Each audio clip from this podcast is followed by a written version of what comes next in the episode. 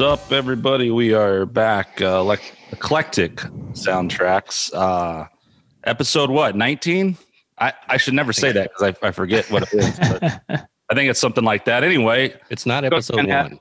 Yeah. it's not episode one. Skunk Manhattan, Vic Ramos. Our guest tonight is uh, Mark Sean from the mighty Blackheart Saints uh, out of Austin, Texas, but quickly taking over the world. So we're going to talk about all kinds of cool stuff with him tonight. But before that, and Mark's going to plug some stuff tonight too. I think tonight. This is probably will air. Who knows? I don't know. I don't know what's going on.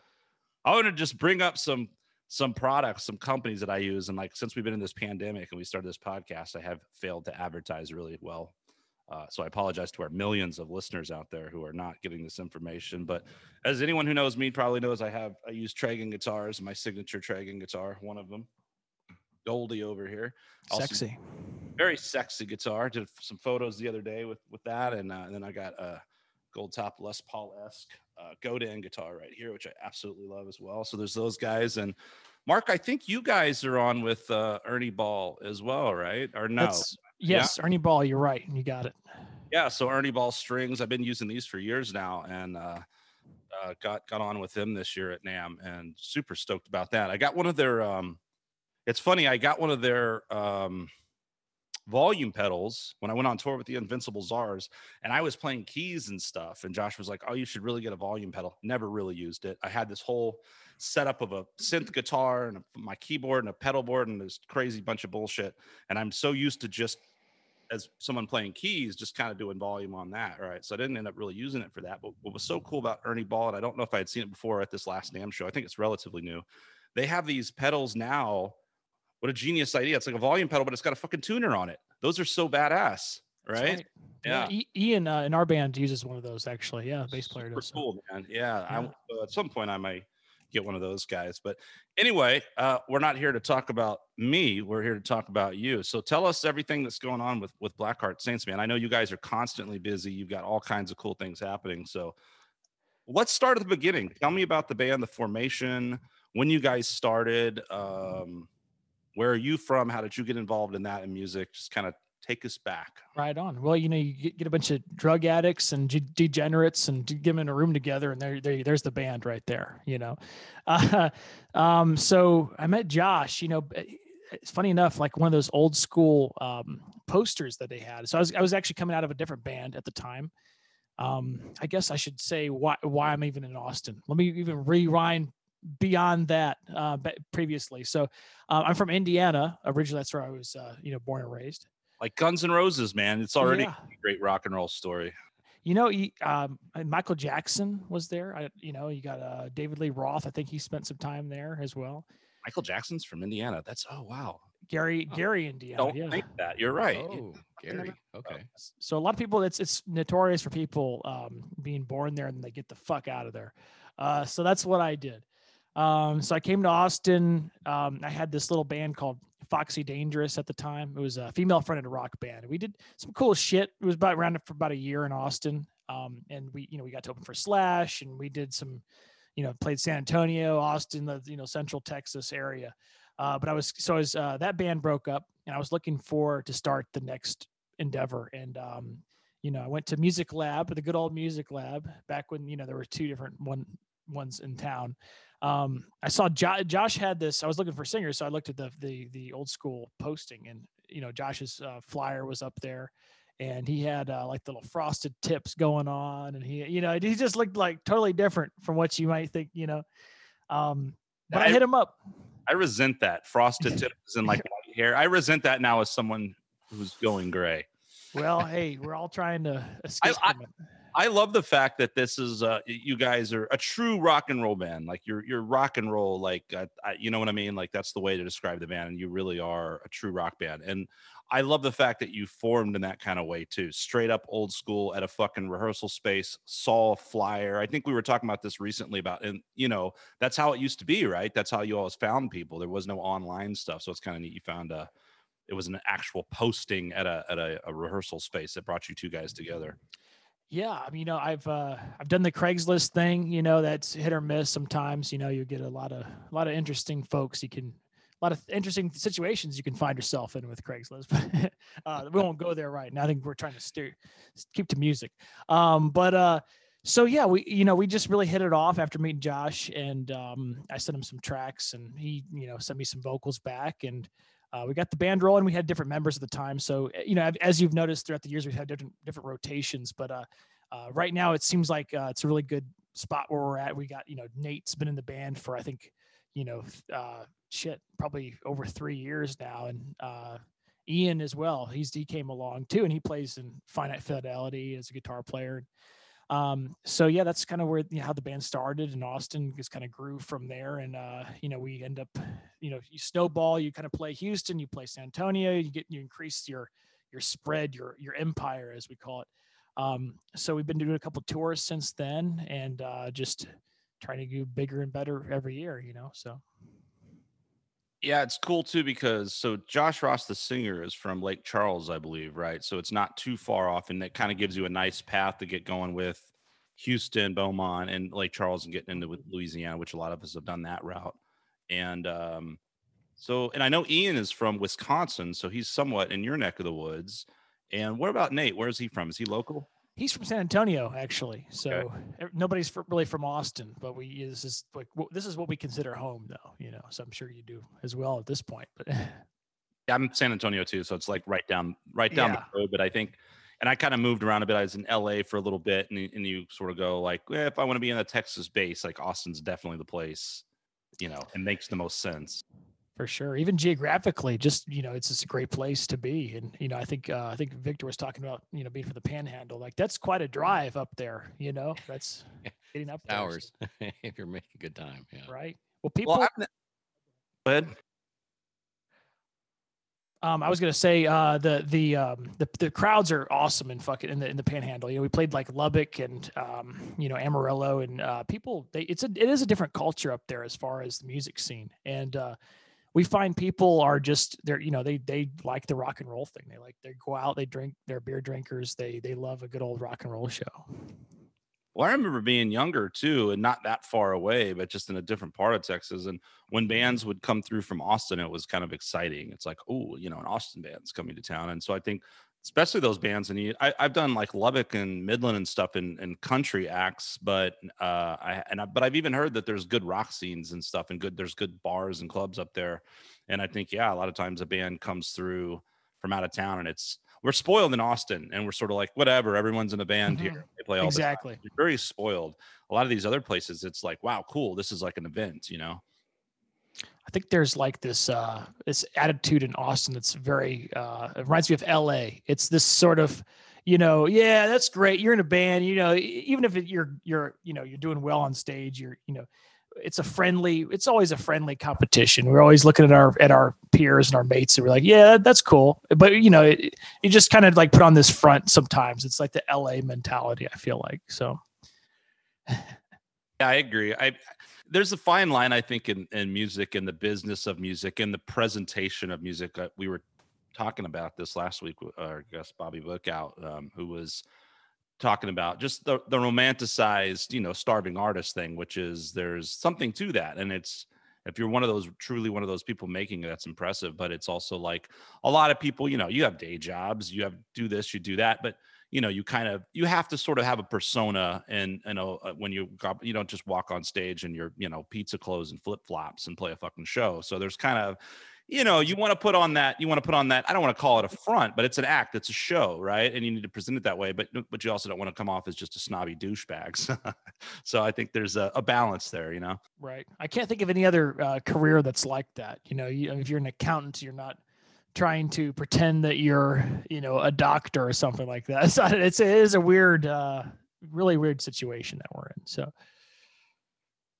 so when did the band? So you and Josh, what year was that when you guys met?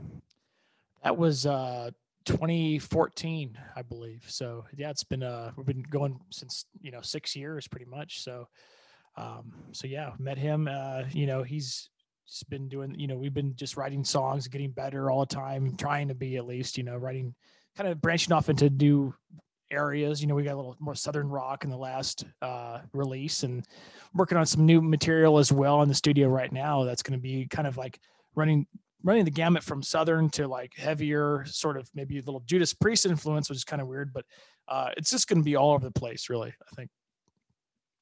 Cool. And so far, you have what's what? What's your catalog so far? Well, uh, so we started off with a four song EP, and then uh, just to kind of test the waters and see, you know, we so we went in with Omar Vallejo at Five One Two Studios. Uh, that's so he's we've been working with him since day one, pretty much, and he's kind of the the uh, the fifth member of the band. That's what we think of him as because he does have a great uh, you know ear for things, and he uh, influences us, and he always like really challenges us to, you know, I'll be there like he's like he's got a guitar part in his mind and he's trying to show me this and um, you know it can be frustrating at sometimes but it's like it the, it's worth the effort to just to give into that and to try that. Um, so you know we started off with the ep then we did a, a full length album uh, in 2017 um, and then we kind of just decided to kind of um, instead of trying to buck the trend we wanted to kind of go with where mu- music's at and putting out singles we had it's an ep the last one but it's still you know there's a music video for each for each uh, song.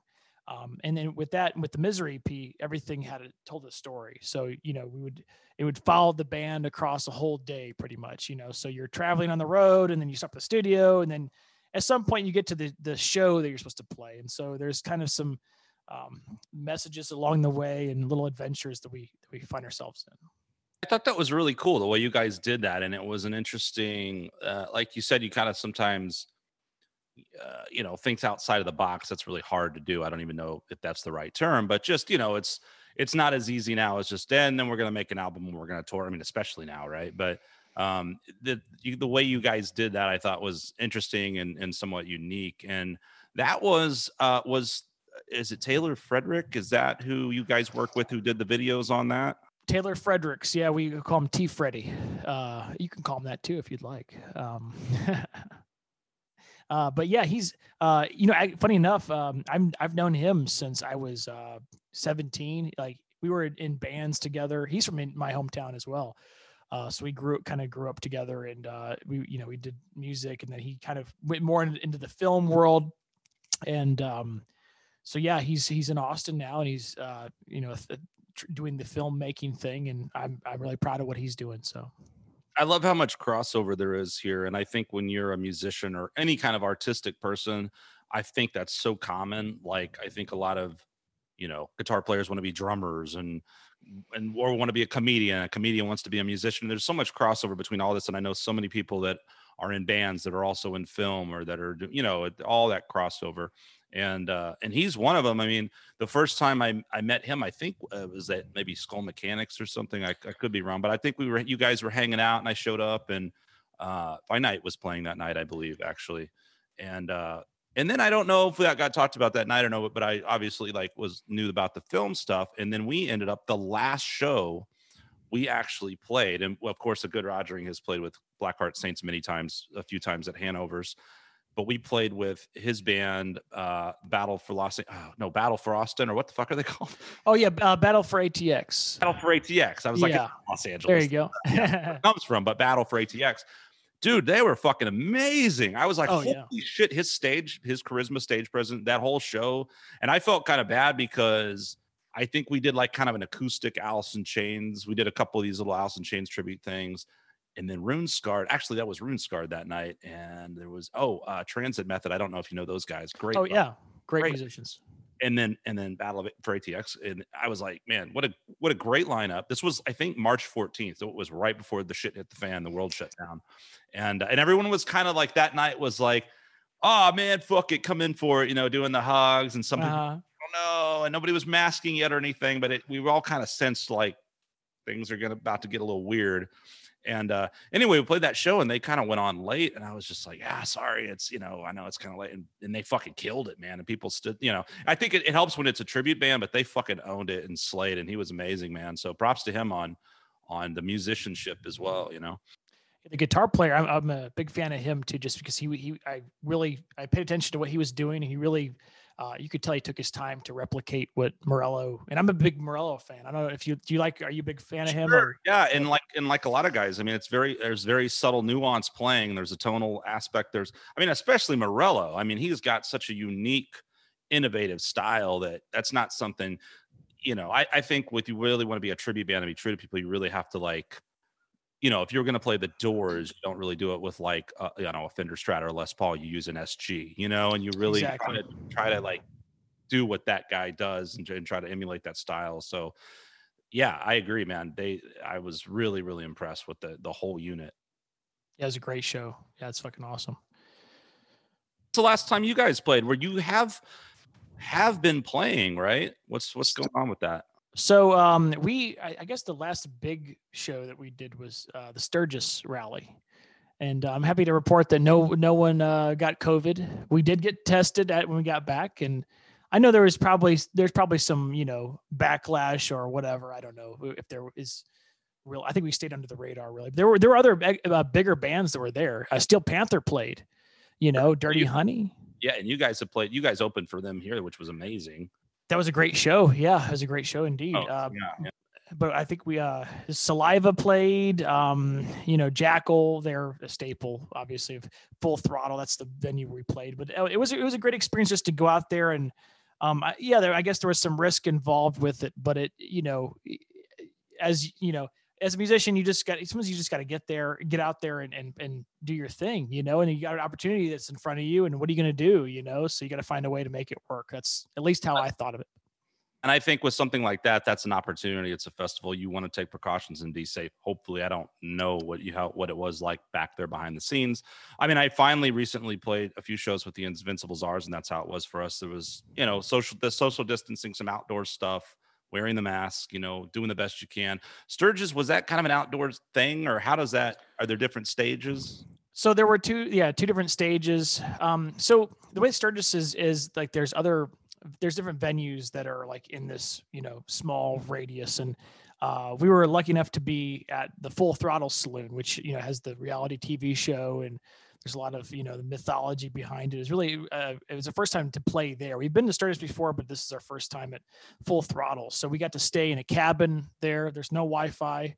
Um, it's it's you're it's like camping you know so they put us up in some some cabins and we actually played uh nine days straight um so we we did you know some cover shows here and there yeah so it, it on the way and back you just played every We- everything you I- so you know and originally um we were going to try to make a tour out of it but just due to due to the, all the covid stuff uh we just you know drove straight up to south dakota and you know did our nine days and then came right back. So uh, it was interesting going up there because a- a- you know the, the more north you get uh, the less the mask thing was a, was you know was really once you like get past denver colorado you're in wyoming um, you, you'll notice that you know people's attitudes changed about the mask thing i think it's different right now because you know you have a surge going on but a surge all over the country. But you know, back then, I mean, we had the initial spikes in the big cities, New York, LA, and then it kind of, you know, it made its way to Texas, and then started getting. But I think that area of the country, uh, South Dakota, may have been the state. I can't remember. It was one of those Dakotas, I think that w- that was like the longest running state, maybe with very little cases or no deaths or something. There was something like that. So it seems like it was definitely less of a huge, you know, spiking issue up there, at least at that point. yeah and uh, you know we, we like i said mentioned we uh we all you know we got tested everything was fine um but you know there weren't a lot of precautions but i you know i think that's the biker Yeah, I was gonna say it's a biker rally, man. I mean, yeah and you know that's the I thing know how that's gonna go. well yeah the nose test. right? Yeah. I mean they I mean, they put other things up their nose. Yeah, not not not cotton swabs i guess but Oh, I mean, you. Did oh you, did i? Yes i did. i did. I i got that and it wasn't as bad as i thought eh, i thought it was going to be already sort of like mix it in with the cocaine, or how does that? mean, that's that makes it uh that helps numb it i guess. Yeah it does. It helps it go go in there. Um but you know it wasn't as bad as I, have you had one of those tests uh yet or I you have guys been- not. I'm, I may get tested here soon, just because holiday stuff coming up and, and family and whatnot. But um, I think they have better ways of doing that now, or is that still a thing? I think you're right. I think there's a swab that they can put in your mouth at this point. So I think the technology's uh, rapidly changing right now. So Victor's holding out for the rectal. yeah, you're right. Yeah, well, so Yeah, it yeah. probably appeals to certain people, you know. So no That's in that. right. That's right. The vaccine, yeah, and, and the suppository vaccine. Yes, too. give me the yeah, vaccine.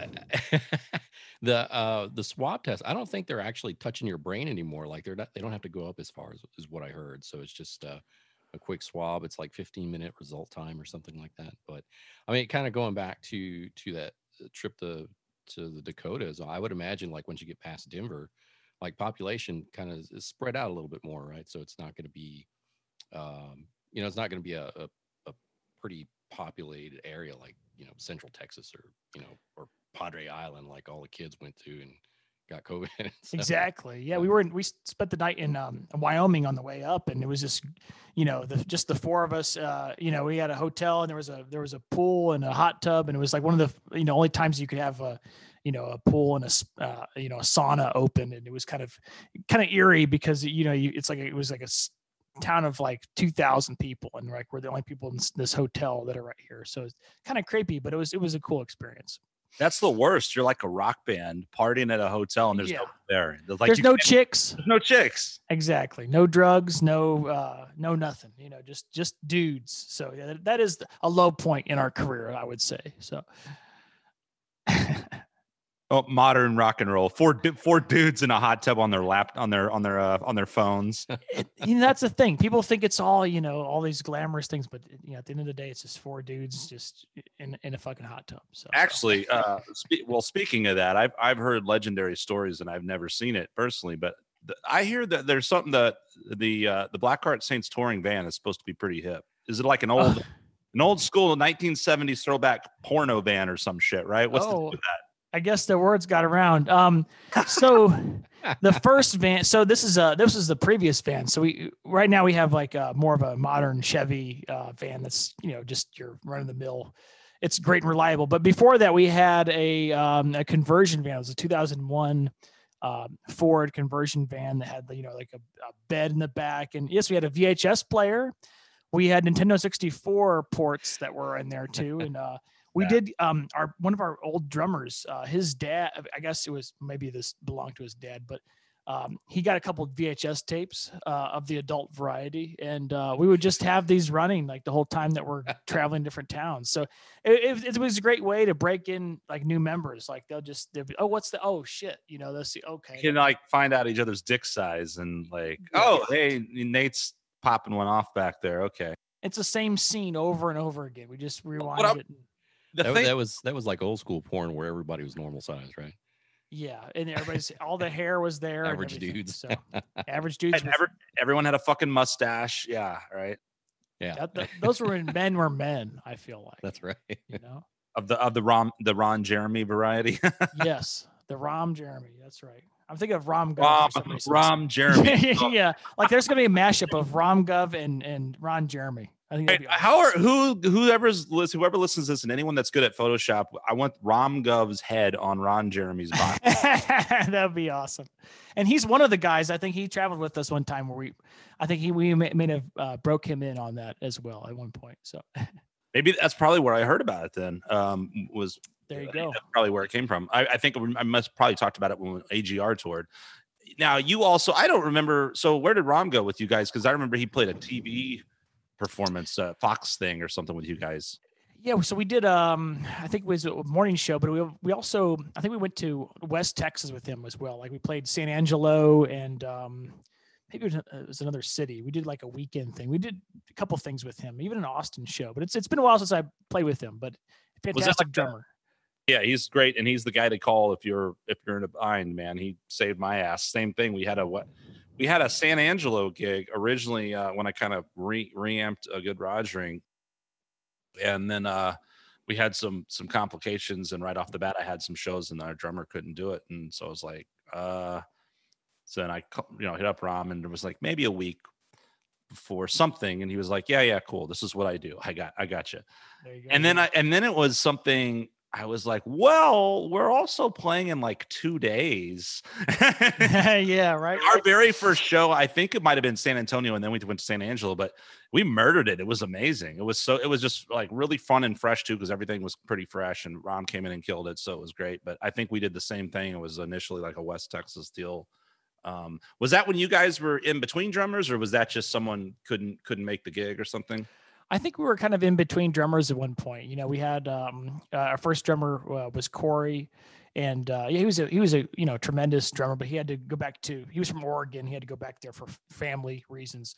Um, so then we had Brandon, and Brandon was fucking awesome. I think we were in a, in a uh, transition between Nate and Brandon or something like that. But um, yeah, Rom is the guy to call. He's like he, he's more professional than you know any of the people in my band. You know, he'll he'll do his homework. You know, he he gets the shit done. But uh, yeah, c- cool dude, awesome guy. Rom is the guy that whenever I'm not what I should be, I'm like, I'm not Rom. I'm sorry. Yeah, right.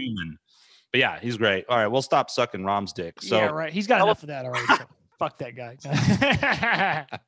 Someone put his head on Ron Jeremy's body. That's that's, Yes. that's what I'm trying to get out of this. Tell us about uh, okay, so 2014. Where's some places you've toured? What are some of the what are some of the favorite places you've been? Uh, so we did uh, a West Coast tour that was uh, pretty interesting. So you know we went to uh, we played Arizona, we played uh, New Mexico, did uh, the Viper Room is kind of like the highlight of the trip. That was that was great. Uh, they don't pay you very well there, but uh, it was great. It was it was a great it was a great trip. But you know, on the way back, we played um, New Mexico. We played a um, a place that was on an Indian reservation. I thought that was kind of interesting uh, because you contrast that with the rest of the shows that we had, where it's like total partying, you know, all the things you can imagine. But then, you know, we pull into, um, I, you know, a little border town between New Mexico and Arizona, and it happens to be on a, a Indian reservation or Native American reservation, and uh, there's no alcohol. It's a dry uh, uh, community, and so it, it was like the one show that was like totally sober and straight, and I think we kind of needed it at that point. So. Um, it was it was cool. They just so they sold their soda and their popcorn, and uh, they treated us very well. It was a, just a it was a great show to play to that small small town sort of thing. So That's that's really cool. Is that is that something that you- were you were you guys self booking that or was that through an agent? How did that come about? uh, that was uh, yeah. I I, I actually uh, spent a lot of time booking that, so I, I'm involved with a lot of the the management and the booking of the band, and uh, um, yeah, that was that was Gallup, New Mexico. Not that I remember it. Uh, but it's always great to have you played out uh, out west in like Arizona and New Mexico or I've only done East Coast, man, and uh, the I was going to finally get my opportunity for that in April, and then COVID happened, so I'm yet to go do the whole big West Coast thing. right on. Yeah, Yeah, which I would love to do. Uh, tell me about the Viper Room. Um, obviously, we all know that LA is you you don't get paid if you Yeah. lose money to you know fucking buy your tickets up front. I don't know how that worked or if you guys were opening or what the deal was. I've also heard that's I never actually went there. Funny enough, living out there, but um, I heard it's a really small place. It's a small club and, it, which is great. We had a great time there. Um, but uh, yeah it's a it's one of those you know things you, bucket list things you, you want to you know check off and do. Uh, it's um, they they do have a back line there so it's and then they pull this the, the curtain when you're about to play they they pull the curtain so there's this little presentation behind it. And uh, uh, that was a great night and i think we played vegas after that. Vegas was pretty cool as well so. Nice. Where did you play in Vegas? Do you remember? Uh, it was I think it was the called the Dive Bar. It was it was a Monday night in Vegas, which is you know probably the worst night you could play, but it, we, we made the best out of it, and that's the thing with with these with these tours. You know, like you'll you'll have uh, your lows and your highs because you know you have to fill your time up somehow.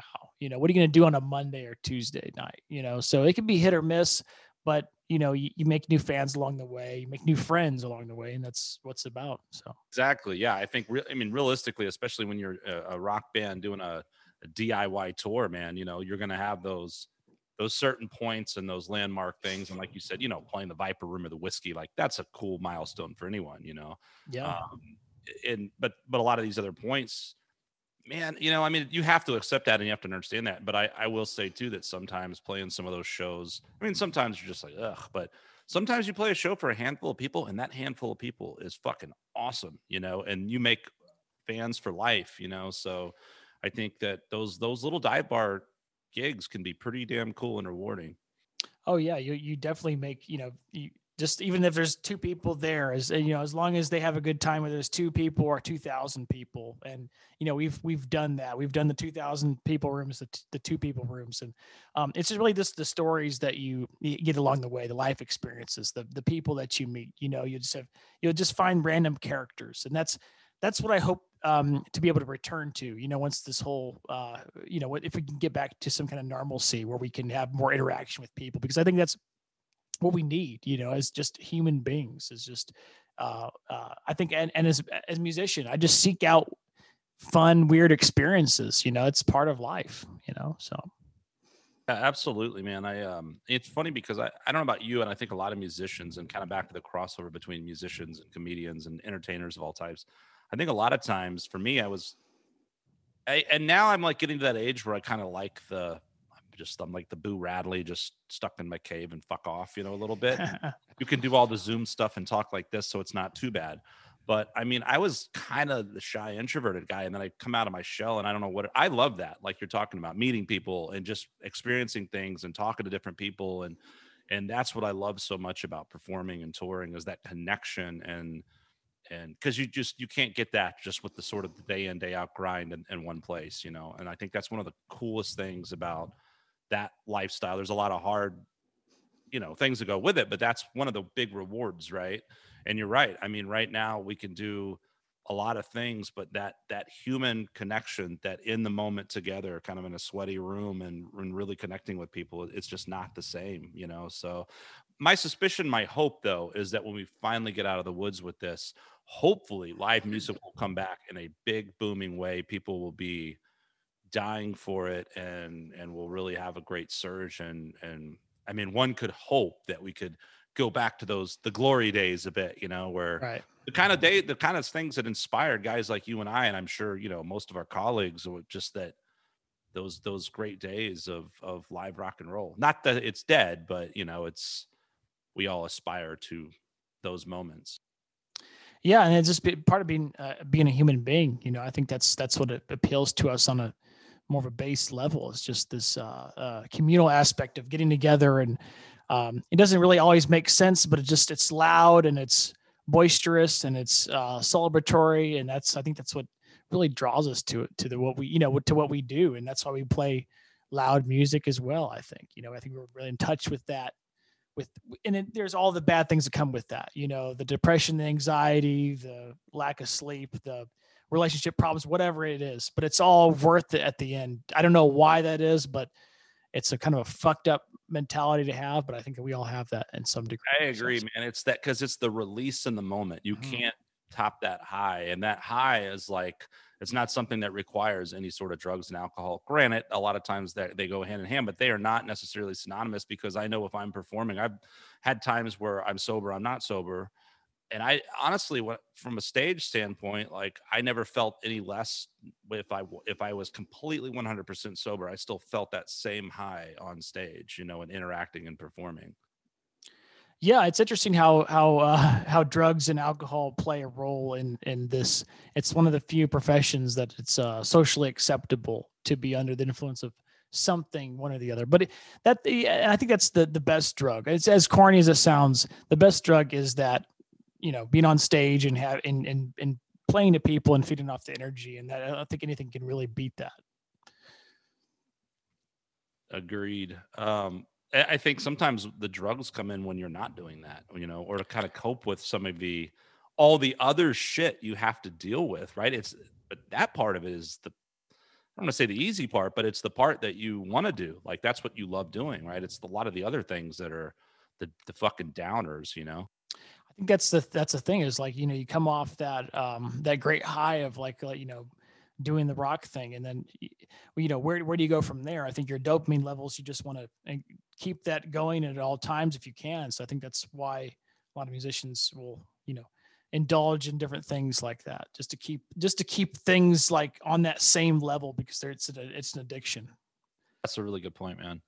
Um, let's talk about you know I started the podcast off saying it. Let's talk about some uh, some deals you guys endorsement deals, artists, like companies you work with. Who are some people that uh, who are some companies you guys work with? Um, so recently, uh, Gibson um, has been really great. I just got they hooked, hooked me up with a, uh, a new um, SG Modern um, guitar. So I've, I've been getting into S, you know, an SG coming from a Les Paul. You know, it's it's a different feel. Uh, you know, as a guitar player, it's a lighter weight, and uh, I really dig this um, model that I've been playing. So it's it's kind of like a hybrid SG slash Les Paul because it's um, it's got the input jack on the side, which I prefer, you know, with compared to the regular SG. But um, so yeah, we've been working with uh, with Gibson. Um, Sennheiser is another one. Um, just got a wireless system that I'm I need to actually use at some point, you know, now. Um, Gator cases, that's another new one. So, you know, protecting your, your, your babies, your investments. Um, so yeah, we've been, you know, those have been some companies that we've uh, just started working with during this whole uh, pandemic, I would say. So. Right on. Yeah. And, um, that Gibson, that's huge. That's awesome. So I'm trying to remember, man. I, I usually run into you in passing at the NAMM show were did were you i mean i'm assuming you were obviously with gibson this year. Did you guys perform? Uh, we did not. So that's kind of like the start of um, uh, a relationship with with gibson you know just meeting uh, the staff there. And that's kind of how that whole started you know just getting it's like oh you're in, you're in austin. Oh i'm in austin you know? So okay you know so you get that conversation going on and it's well i guess there's going to be no NAMM show in, in january you're right but I hear. But i will tell you from the experience i had uh, via Bully Los Buffaloes, who I went with, and we were, you know, uh, lucky enough to perform. Wow, that was quite a fucking experience, man. It was very, very, very cool. I was blown away by the hospitality and and everything that they were doing uh, for the artist. And I mean, so congrats on that, man. And hopefully that keeps. Uh, they're they're killing it, you know. So that was that was really really cool. Maybe we'll end up doing some some kind of thing because I know Bull's got you know things in the works with them. So in two years from now, we'll we'll do something. Yeah, like on the stage. 2025. yeah, yeah. There you go. Uh, they had a great stage. They did have a great stage. I I um uh, so I got to meet. It was funny at the Gibson uh, uh, room. Um, I'm a big fan of the band. Do you know the band Ra? R A I don't know if you oh, know that band. I don't think so. Eh, you should. I'll send you some links later. You should check them out. They're they're really cool. They're they're kind of that new metal um, era, but they the singer is amazing. He sounds like Sting, but then they do like this um, like Egyptian influenced hard rock metal thing. Uh, so, yeah, very very cool band to check out. But I was I met the singer there. I was kind of a, a fanboy for a moment, but uh, it was yeah they had a great presentation there. Great uh, bands that played on that stage one thing that I thought was so cool. I mean, they had several Austin artists. Uh, I mean, I'm sure a lot of people here know Jackie Venson and um, Emily Wolfe. Uh, oh yeah, were a few that performed. And uh, but what really I thought was so cool was they had some. They had they have like this kid program. I don't remember what they call it. I, it's like the G3. I know that's also the Satriani thing, but mm-hmm. something along those lines. But man, I, dude, I was blown away. Like there was a fucking kid up there who's like 11 years old, playing Megadeth Tornado with Souls solo and all, and I'm like, Jesus Christ. So yeah, yeah had it was pretty cool, man. And then the uh they had a big a big you know deal at the Grove, like I'm you know they always have these big things uh-huh. at Grove. And were you there? You were there. The yeah yeah dude, I remember walking around uh, with you at uh when I, I, think that was the year that um Blacks uh, or Zakk Sabbath played, right?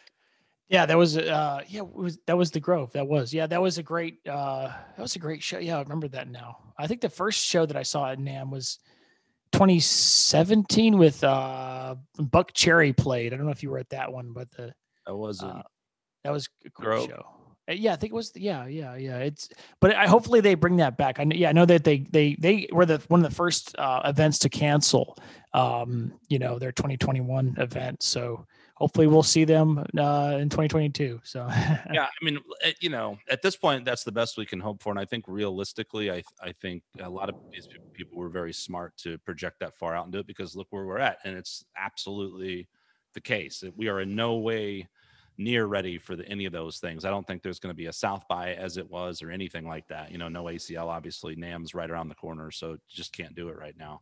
So yeah, hopefully 2022, uh, man, we'll we'll see each other up there and and you know meet at some killer after parties and all that cool stuff. Yeah, I guess depends on ne- how next year goes. You know, um, you know, there's a little talk of another shutdown happening, and uh, I don't know where things are going to go. It's kind of kind of crazy. So looks like a shutdown is on the horizon uh, for sure. Um, I can only hope that. I mean, it seems contingent on a vaccine, doesn't it? That that- doesn't that kind of seem like where we're what we're waiting on. Otherwise, it just keeps coming spiking, and we get we open up, and and then it just fucking goes through the roof again. Yeah, I mean that, that, that that's the thing too. It's it's really a um it's it's a hard problem. And I'm not, I, you know I'm no expert. You know I'm no medical doctor or whatever. But I, I I think at some point if you know if you're gonna if you are gonna shut th- things down, people need to be taken care of in some way. You know, uh, there's jobs. There's uh, I think what people don't talk about is the mental health aspect of of isolation and and just shutting things down. And um, there there's a lot that you know people are deemed non-essential. Well that you know if you're working a bar if you're a musician you still have people that depend on you. And there's there's a lot of uh, effects to shutting something down. So i think that that if if that does happen then you know there needs to be some kind of safety net for people you know whether it's a large check in the mail or something to incentivize that instead of just say hey you can't work and you just don't do shit you know just starve i, I, I uh, that's the only thing i would say about that but Yeah, I agree, and it's like Yeah. there's so many things. I think that you know people want to take sides and make things black and white, and it's rarely ever black and white. I mean, these things affect millions of people in all kind of a variety of ways. And you're right, we're not even talking about just the uh, the mental aspect of of what it does to a person to be isolated like that. You know,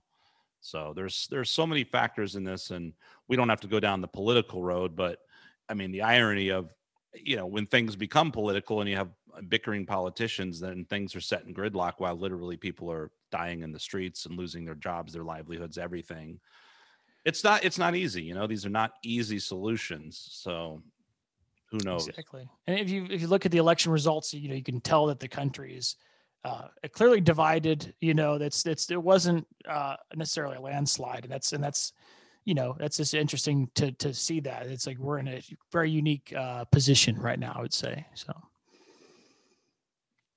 feel free to not answer if you're uncomfortable but do you have any sort of uh, identification in the political arena So uh, yeah, that's a very good question. So um, uh, when I was in college, I studied political science. That was, was very an, an, an, an, an interest of mine. And um, and as far as so, I guess different ways to answer that question is the band um, as itself. Like we've been uh, fiercely apolitical, and I know that's kind of um, unpopular right now because I know there's a lot of bands that take you know stands or different messages or things like that, and that's great. That's for them uh, we've decided to, um, you know, we're strictly, you know, recreational. That's what we do. So that's what we specialize in.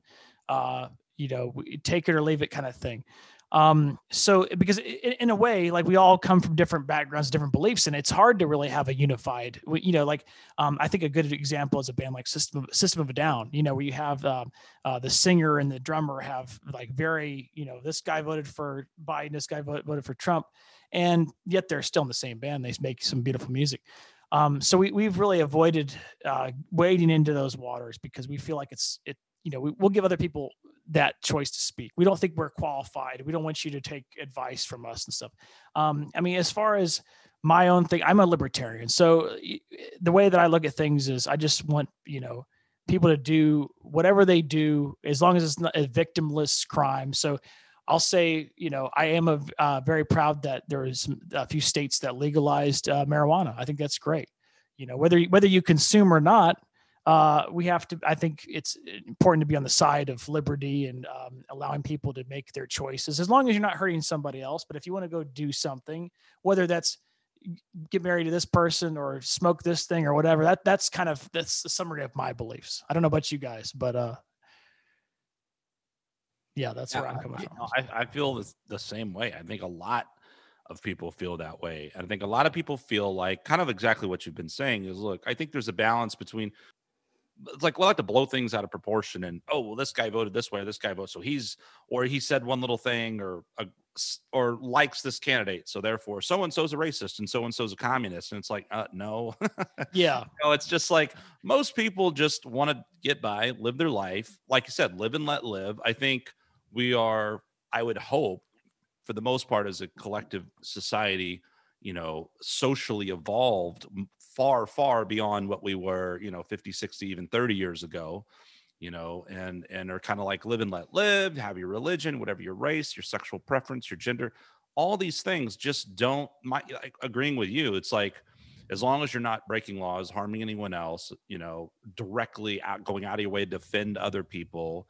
Um, so what? Fuck, shut the fuck up. Let that Yeah. person do what they do, and you do what you do. And just at the end of the day, it's like, why is it so hard to just be a kind, decent human being?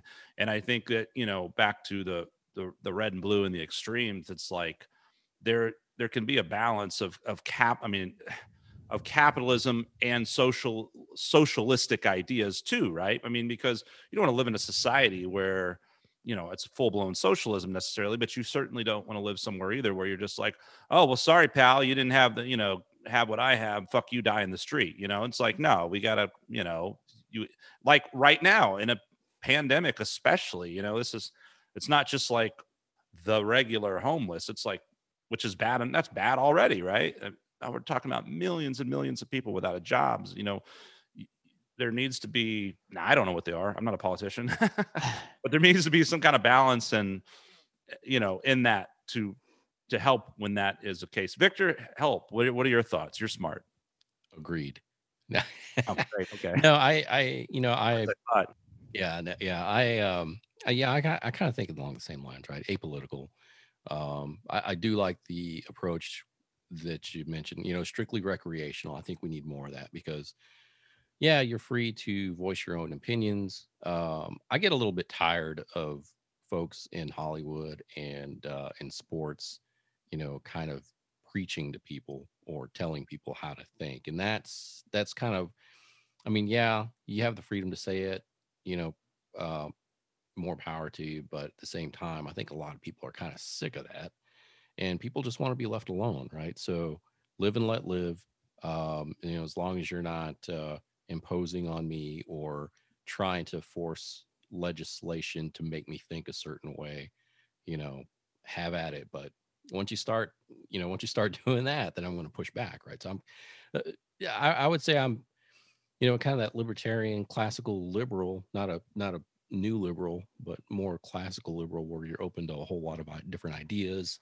You know, just kind of trying to understand and learn everything you can. So And and that used to be the the case with musicians and celebrities. It was like just stay out of politics and do what you're good at. And I know you know there's fair arguments on either side of that. Like people say, well, no, you should use your platform to. Well, I'm I'm more I'm going to take the Gene Simmons approach. Like I, I value your dollar more than me giving you my opinion. So if you want to buy a ticket to my show, you, you vote for who the fuck you want to. I'm going to shut up about that. I'll take your money and and we're good. That's that's my uh, spiel on that. That's a really so- good point, though. You know I mean, Yeah. It's- and I, I, because I know that, I, and look, I know that I spout off here and there, but I don't think I'm uh, a- a super politically charged guy. I don't run a super politically charged band or anything. A lot of stuff that I do, you could read into it that way. Maybe I have some metaphorical, political, um, you know, lyrics, but I usually do it in kind of an abstract way. And when you're at a show, I'm about having a good time at that show. And if I do something, it's usually some, I mean, I've done a few shocky, antic things, but it's usually not. I'm usually not trying to make political statements, you know. And you're right, because I know I've seen bands and artists that I really like, and they'll sometimes they just start spouting off, and I'm just like, uh-huh. you know what, fuck you. And it kind of puts a bitter taste in my mouth, and I don't care to really listen to them anymore because I just I'm I'm like I don't. I, it, to me, it kind of has this, and it, it makes you. It comes off as very pompous. You know what I Mhm. mean? yes, And that's back to your point, Victor. I think I see that with a lot of the late night talk shows and a lot of stuff like this. And I'm like, man, we all we all know this stuff. We all know Trump. Do I even have to go down that road? That doesn't mean that I need to be. It's I'm already seeing it on the news. We're already having to live through this shit day in day out and see him Yeah. speak and see the news, and and it's just a fucking shit show. I want to tune in somewhere and be entertained and get my mind. And then I'll, I'll I'll name names. I mean, you go to Seth Meyers, and all it was every time I ever went there was just Trump. I mean, to the point of like, are you a now? Are you running for a Democratic office, or are you having Yeah. a talk show? Seth Meyers is great. His comedy special was great. He was great on SNL. He's a talented guy. Great, great entertainer. Love the guy. But at a certain point, and believe me, I'm not a big Trump supporter by any stretch or any of that shit. But at some point, it's just like Jesus fucking Christ, bro. Like, make entertain me, make me laugh. Do say so. I'm, I'm not tuning into you to hear you rant. try to. Yeah. tell me how much I shouldn't vote for Trump for the next 20 minutes, you know? Yeah. Whereas on the flip side, like maybe like Jimmy Fallon, of course, the Tonight Show has to play it a little more safe. So I think he's more tactful in the Trump jokes. And I think they're a little more balanced or whatever. So I, I, I get that. It's okay. It's part of the job. I don't mind it. I don't even mind if you lean one way or another a bit. But when it's so blatant, we're like, I can put money on the fact that when I tuned into that show, it's just going to be like, man, I mean, if you hate Trump, go watch Seth Meyers. He's gonna, he's gonna you know, you might, might Colbert, right? yeah, it's, it's or Colbert. You know, it's the same or thing Kimmel. with Fox News. Kimmel, I like. I don't know what it is about Kimmel though. For some reason, he I just like Jimmy Kimmel. And Really? Trump did do some dumb shit that kind of like he kind of started or something. And Kimmel was just like relentless. And I was like, eh, fuck it, I like it. Yeah, I mean, Kimmel lost me a while back, but I mean, it's just uh he he's kind of got that preachy tone. I mean, I, All do. the Yeah. they all do. It, SNL is probably one of the worst. You know, when when Horrible, em- embarrassing. It was, that it was embarrassing. the yeah that presidential race in 2016. You know, came out. Yeah. Uh, I can't remember what her Playing name was. piano. Yeah, it's like crying fuck basically. off, bunch of pussies. like, for real. Man. But I, the only highlight was Bill Burr's monologue a couple of weeks ago, where he just roasted everybody, and you just kind of feel like the you know the audience was just like, I kind of want to laugh, but I don't Chappelle want too, to man. I mean, me Chappelle hosted on a list. again after, and god damn it, man, those guys are the goats for a reason. They don't. I mean, Yeah, they cry. I feel like the com- comedians are the most honest people in the whole fucking country, man. They really are. absolutely. The only ones that can say what a lot of the rest of the people think and get and and somehow get away with it. Well, some anyone else would just be crucified and lose their job. And Chappelle and Bill Burr can come out there and be like, "Take that," you know what I mean? we're like, "Yeah, Yeah. Well, I think I.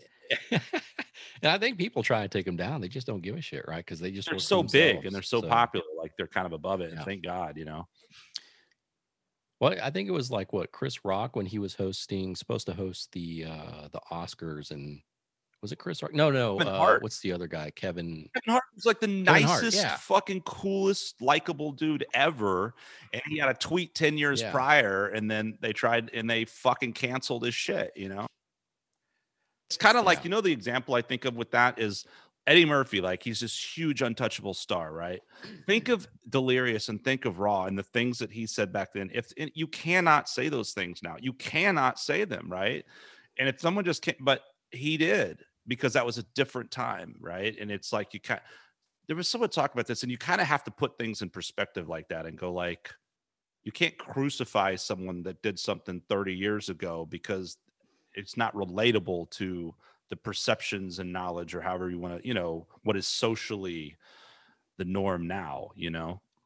There's obvious things like you you, you don't want to be like a, a massive bigot or homophobe or racist, but I think uh I was just a very when we were in the 80s. I mean, Mark, you might have taught I was born in the you were 80s. born. Yeah. Victor and I were, you know, old enough to to, you know, I don't know, Where where the parachute pants? ride bikes around. Yeah. Is it too short on your uh, on your? that's that's right. Yeah, I had all those old old school uh, late 80s rappers on my, on my book covers. That's the thing with today too. Um, you know, with Facebook and social media giving everybody a platform, everybody Oh, everybody yeah. thinks they are, you know, a celebrity and that they are entitled to. I don't know. There, a lot of times, like with Facebook, I have to shut it off because I, I feel like people confuse Facebook for a therapist um, or a diary, and they they want to post five times a day about, you know, all the things that happened. You know, whether they're, you know, they woke up and they they fell out of bed or they stubbed their toe or they you know they had a bad experience at McDonald's that that morning. It just seems like you know we're we're feeding the echo chamber of people and uh, where they just get to run their mouths and say all the things. And we're not really we don't really interact with that that way in person you know? Like if you're so you, you're not really going to be that hardcore with somebody in person with your opinion. You're i think we're going to be able to really level with each other and understand where um, and communicate better. If i can talk to somebody in person versus text text for example can be very heated sometimes or misinterpreted. But if i can have a beer with you and sit down i feel like you, you get more things done and you feel more um, common ground that way Absolutely, man. You uh, you mentioned the text, and I, I think to a, a Key and Peele sketch. Yeah. yeah, yeah. Where he's like with the two buddies that are texting each other. One's taking like the text out of context, and he's getting so pissed off, like he's gonna kick his ass. They're gonna meet at a bar because he thinks he wants to fight. And the other guy's like, "Oh yeah, yeah, I don't care. Let's just meet for a drink," you know, real casual. And so Uh, I mean that that perfectly illustrates like the, the whole social media texting, just uh, you know, the just everything wrong with social media. There's some good things that can do you can do with it, but yeah, It's a great example for sure. yeah. Yeah, it's really how you choose to use it. But I mean, yeah, you the trolls are the worst, you know, because mm-hmm. you got these guys that, you know, are they going to really stand up to you in in in real life? And you know, they're the, anyone can sit in their mom's basement and shit all over anybody and play tough guy, you know, across you know Yeah. the country, you know.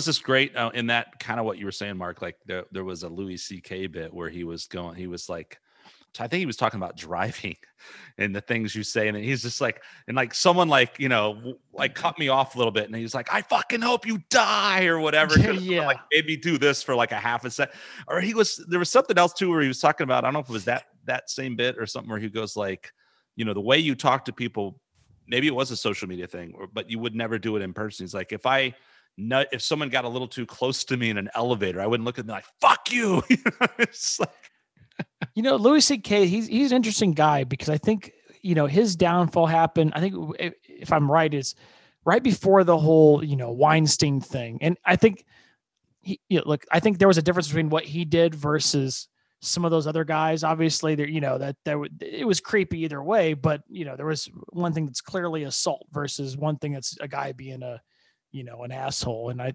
I don't know. I, I hope he is able to return at some point.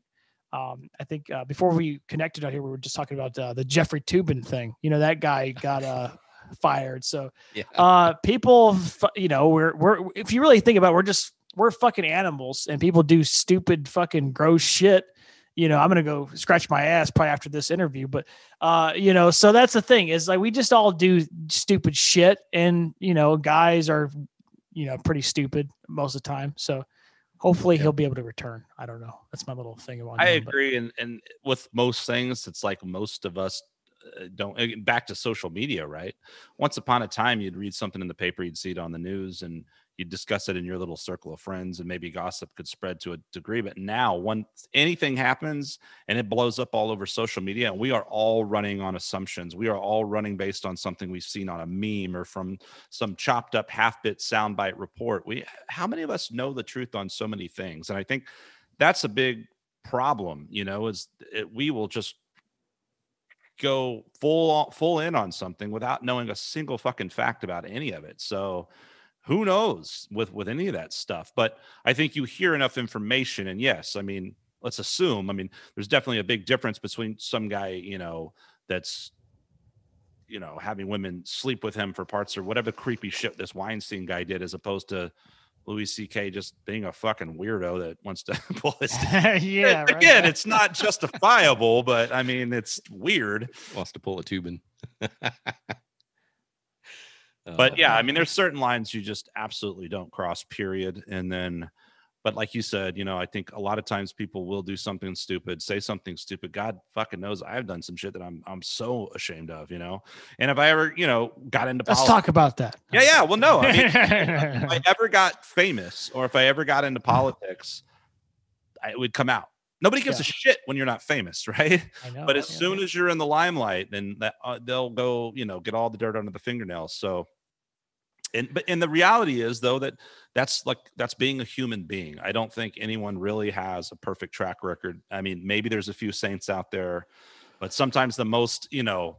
You know, you got the that preacher a little while back that filmed a video of him fucking two dominatrix chicks on an altar. I mean, you know what I mean? yeah, Well, yeah. the that celebrity preacher that just got fired up in New York. Um, he has the David Koresh, you know those those glasses that are coming back that Not people it- are wearing. oh. The the the wireframe. Coke bottle glasses. Yeah, yeah. What's that dude's name? Like he was a celebrity preacher. Like all the stars in New York went to him. I can't remember that dude's name off the top of my head, but he he got busted cheating on his wife or something. He got fired. But It's always it's always those those folks, isn't it? It's uh Well, the more you suppress something, I think the more you're almost asking, you know, like you can only bottle something up for so long. So you, you set up unreal, unrealistic expectations too, right? This whole fire and brimstone way of living, and you can't do this and you can't do that. And not saying that just because I wasn't allowed to have sex doesn't mean I would have some desire to go touch little boys, but you're certainly not helping the cause when you're like, you can't do this and you can't do this and you can't do this. And then all of a sudden people are surprised when some guy goes fucking batshit crazy and, you know, gets caught soliciting a prostitute. You know? That's the thing about religion. You know, I, I grew up uh, in kind of, you know, under Catholicism and now I, I don't identify under any religion. You know, I would almost uh, be so bold to say I'm an atheist, but that would you know alienate some people as well. you know, that's that's where we go with this thing. Like people have these labels, and um, you know, I don't know where they go with that thing, but there's a lot of tribalism with with uh, how the country is too. You know, you, like you identify one way, and then like fuck everybody else. And I think if we could be more open about our um, conversations and just what we just be open to other people's ideas. It's just it seems like a really basic thing, but I think we're still lacking that in some sort. So. I know irony is is that every time we have someone on this podcast, like that's kind of usually what everyone says, and I think that a lot of people believe that and think that and, and it really a lot of it just comes down to actually like you said the human connection sitting down and talking to someone as opposed to having some and i've gone out of my way to sort of mend some things that were based on a few posts and a snarky comment where i fuck you and we're done and i you're a horrible person. I thought i knew you but i don't and all this kind of stuff and i'm like whoa you know what i mean? And and but it's because people are just on 10 right now. We're, we're bottled up. There's been all this racial turmoil, civil unrest, rioting. We're in a pandemic. Trump's the president. It's been a nightmare, and people are just losing their shit. I, but I think, like most people, I think there's a lot of good, logical people that think just like we were talking about, that have just kind of gone off the rails. And you, you, when you sit there in that fucking bubble, like you said, in that little echo chamber on your whatever your social media platform is, you start kind of spiraling out of control. And it, you know, you're not you're not really that person. I think. I mean, some sadly some people are, but I think I'll, I would like to hope that most people are not. I think most people probably identify a lot with the kind of rational, in my mind, things that we're saying. You know. I agree. Yeah, it's crazy. We haven't really had a political discussion on here in a while, so right. yeah, the thing is, I, I, I do try to avoid it, but uh, you know, uh, props to anybody you know that wants to you know talk about that stuff. I mean, I'll talk about it at you know in some length or whatever, but um, I feel like it's I have a pretty reasonable viewpoint of it. I don't think it's too extreme. You know, uh, I don't know, but oh, we're, we're just once we edit the podcast and it's it'll be awesome. It'll be like I Mark John Love yeah. Alex Jones. Like yeah, right, yeah, exactly. Especially in Austin, yeah, that guy. Hey, this Infowars, uh, PrisonPlanet.tv is Alex Jones. You're gonna buy my vitamin supplements. Come on, guys. You got the QAnon. Hillary Clinton's running a reptilian laboratory out of her pizza pl- pizza parlor. What was the other, what was the Bohemian thing? Did he talk? Bohemian Grove, Bohemian Grove. You got to you got to order my protein powder. It's gonna save you when when Biden locks locks the fucking shit down again. Come on now. That's awesome. I mean, it's that's entertaining, but eh, you know, I, I think Alex Jones is kind of like the Jerry Springer thing. Like, it's not real. It's absurd, right? It's a shtick. It's it's but it's yeah, and they, you know, I get it. It's freedom, right? So fine. But the problem is, is that you actually have people that believe this crazy shit. You know that, and that's the problem. Yeah, well, that, that's the thing is, um, you know, some conspiracies theories, I guess, have turned out to be true, but some some are not. You know, so that's that. But I think he does definitely play to that certain audience that uh, you know latches onto anything. You know, so you kind of have to like hopefully whoever is listening to him can have other you know sources. You got you got to look at all the sources to really make up your mind about what's really going on. I think i think really the truth is somewhere in the middle sometimes. You know i think the for example the whole epstein thing is i think it's very fascinating. I mean i'll, I'll go on record saying i don't think the guy killed himself. You know, I, I think that's I'm very sus, you know suspicious of of how that all went down. I don't know now. Then again, I don't know who's all involved. I'm not going to make any assumptions that it was you know this person or that person, but I do think it's a very interesting uh, situation. You know? Yeah, the uh, there's a Netflix special on Epstein, and uh, I tried watching it, and I, I couldn't get through the first episode because it was really I watched it. It was really tough, man. Yeah, yeah it, it, it was really tough to get through, and so yeah, and so yeah, I, am right there with you. I don't I don't believe he he hung himself. There was uh, somebody posted a uh, a picture of him that had an eye voting yeah. too long ago. I saw that. I was like, oh, it's brilliant. But yeah, that that yeah, uh, as far as compare conspiracy theories, there's there's got to be some truth to some of those. I think some of the ones that Alex Jones had talked about turned out to be true. I think he was on Rogan podcast not too long ago, maybe last week or a couple weeks ago, and Rogan was like, "Man, all this shit you've been talking about, it was true." What are some examples And, of that? um, what, what were they talking about that turned out to be true? I have to go Is back. it the and listen to it. reptilian- It's it's been like the a reptilian weeks. one, did that turn out to be true? What is Ah, what is that about? I don't know if he, they got to S- that one. Well, so to summarize that one, that's um, uh, basically that there are uh, reptilian humanoids. So um, either uh, you know aliens or extra you know terrestrial beings of some sort that are uh, that live amongst us and are in positions of power. And um, like for example, the royal family in, in England um, have have been alleged to be these people, and that they have a secret agenda to where they're directing humanity. Uh, so yeah, that's a lot. That's a hard pill to swallow, right? I mean, that's pretty. You know, there was a um before you were born and Victor and I were, were kiddos. I remember vaguely there was a show on television called V. Do you remember that, Vic? yes, And I think Yeah. that was the thing, right? They were like lizard people. or Yes. they were they were lizard people wearing Yeah. human skin, and Yeah. uh, yeah, there was another show called Project Blue Book that that uh, it was fictional, but it was based on an actual government program called Project Blue I- Book that I've heard of investigated that, yeah. UFOs, like Air Force. Yeah. So yeah, really fascinating stuff. Yeah, he I don't I know he's he's gone into the lizard people on one of the podcasts where Eddie Bravo was on there and they were talking about flat earth and cloud or chemtrails or something, but I don't think he went into it this one. Um Tim Dillon was the comedian that was on there. I can't re- they were talking about Bohemian Grove for sure.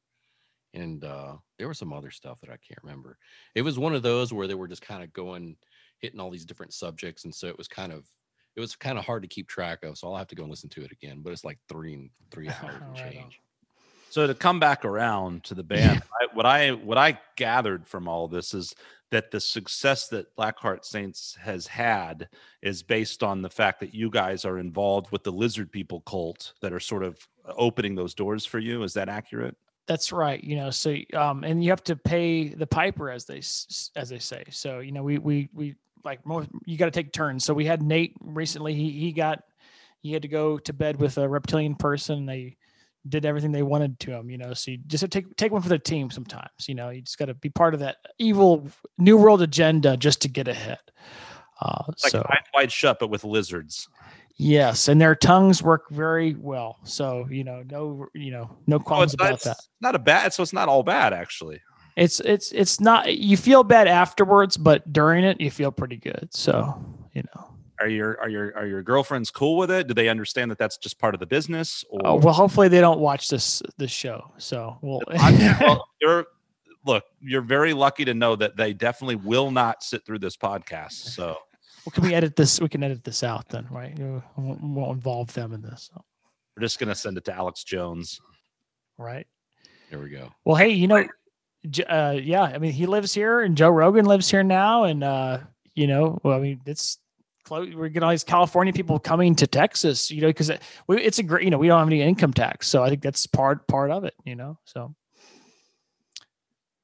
Yeah, it's crazy because California, I love it. I love the weather. I love a lot of things about it, but there I understand, you know, why. I mean, there's there's the, the cost of living is insane, you know. Yeah, you know that's that's the thing too about the um the whole you know coronavirus thing. I think there, I have seen a lot of the industry you know move to Austin or Nashville, you know, from New York or L.A. Uh, there's a lot of booking agencies and just people that are you know traditional record label or A and R people are coming to Austin or Nashville because it's more affordable and it's not fucking you know on fire all the time like California as well. So yeah imagine that and then the uh i know um like a lot of those guys were talking about just the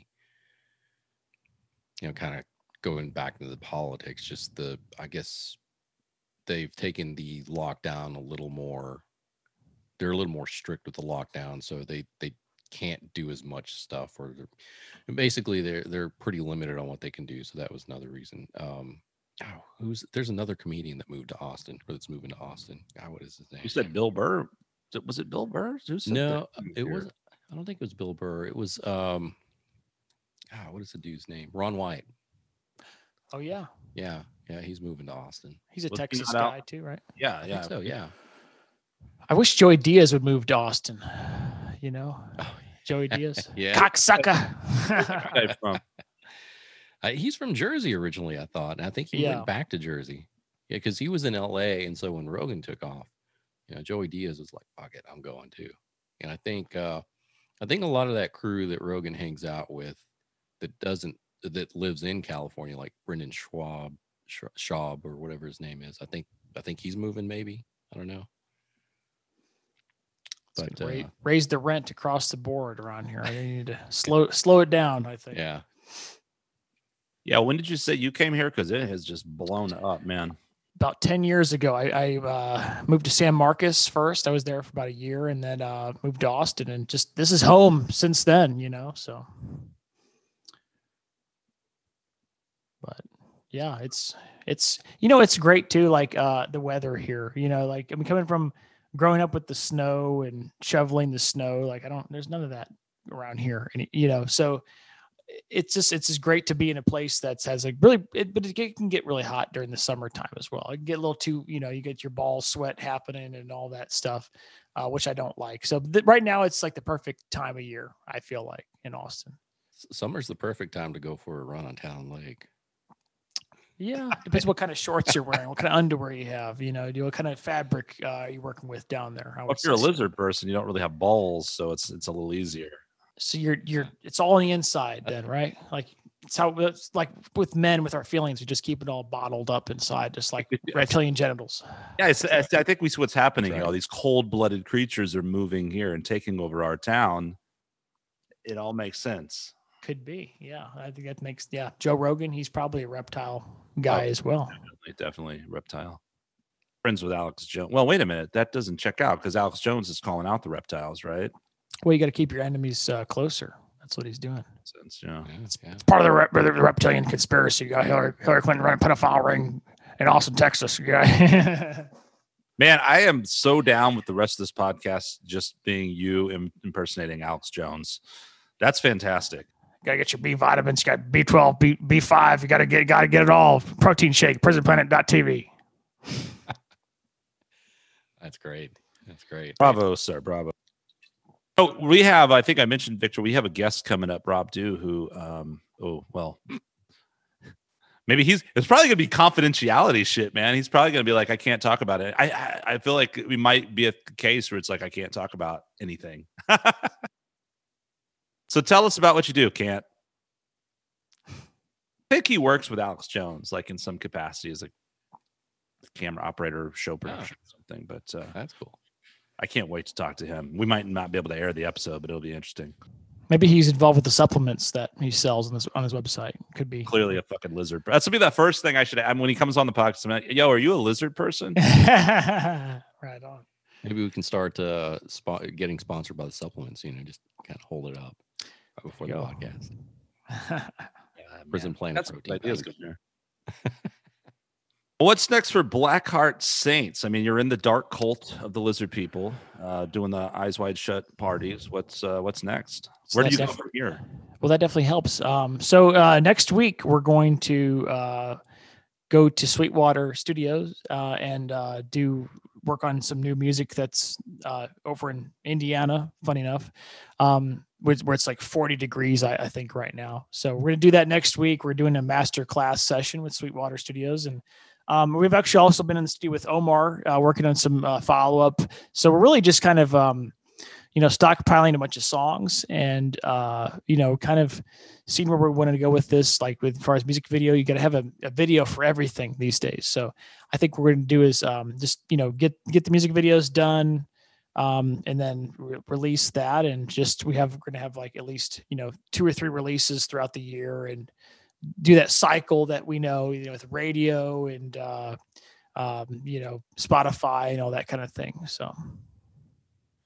Uh, who do you guys distribute through? Is that um, I mean, it's independent, right? You're not through a label. Do you like CD Baby or TuneCore or something? It's independent, but uh, I, do recommend TuneCore as a distributor. I think they've they've always been, um, you know, uh, I've been using them for a few years now, and uh, I mean, we even have people that are local, like Amy. Uh, you know, she she works locally uh, with TuneCore, and just great service. You know, I haven't had any complaints. I know there's a lot of competition right now. You have, you know, CD Baby, you have DistroKid, you have um, a couple other ones that are out there right now. But um, so far, I've had a, a great experience with TuneCore. I would say. I know Bull uses them and has uh, raved about them, and I think had them sponsor the live show that we did and everything. What is it about them particularly that you like, or you just had good experience? And Well, I, so I think um, I think if you look at, I was just watching a video. Funny enough, I have a, uh, a new friend, uh, Damian Keyes. I don't know if you're familiar with him. He's a, uh YouTube guy. Talks about music marketing and stuff. Uh, really cool guy. You should check him out. But um, uh, he kind of had a video about the, the the comparison of the different services. And Tu- TuneCore is a little more expensive compared to the other ones, but um, it's just reliable. Like they're they're getting uh, your stuff into every store. You know, I know people primarily will you know be on spotify or apple music but uh just the ease of use of getting your your your songs where they need to be i would say interesting, that's cool, man. Um, and then oh, and then so in terms of the obviously working with Omar Vallejo here in Five One Two Studios, which yeah, we did a, uh live thing uh, over there within the Five One Two Studios live, which was a great experience, man. Super pro, really on top of it. I thought it sounded great, turned out great. So um, I, I in fact, I had talked to him about doing something, and then the whole pandemic happened. I just really haven't followed up, but yeah, I, I dug that place, man. Um, and I know obviously a lot of people here work with him. But you're saying the Sweetwater thing that's in Indiana, so you guys are traveling up there. Did I hear that right? Is that Yeah. accurate?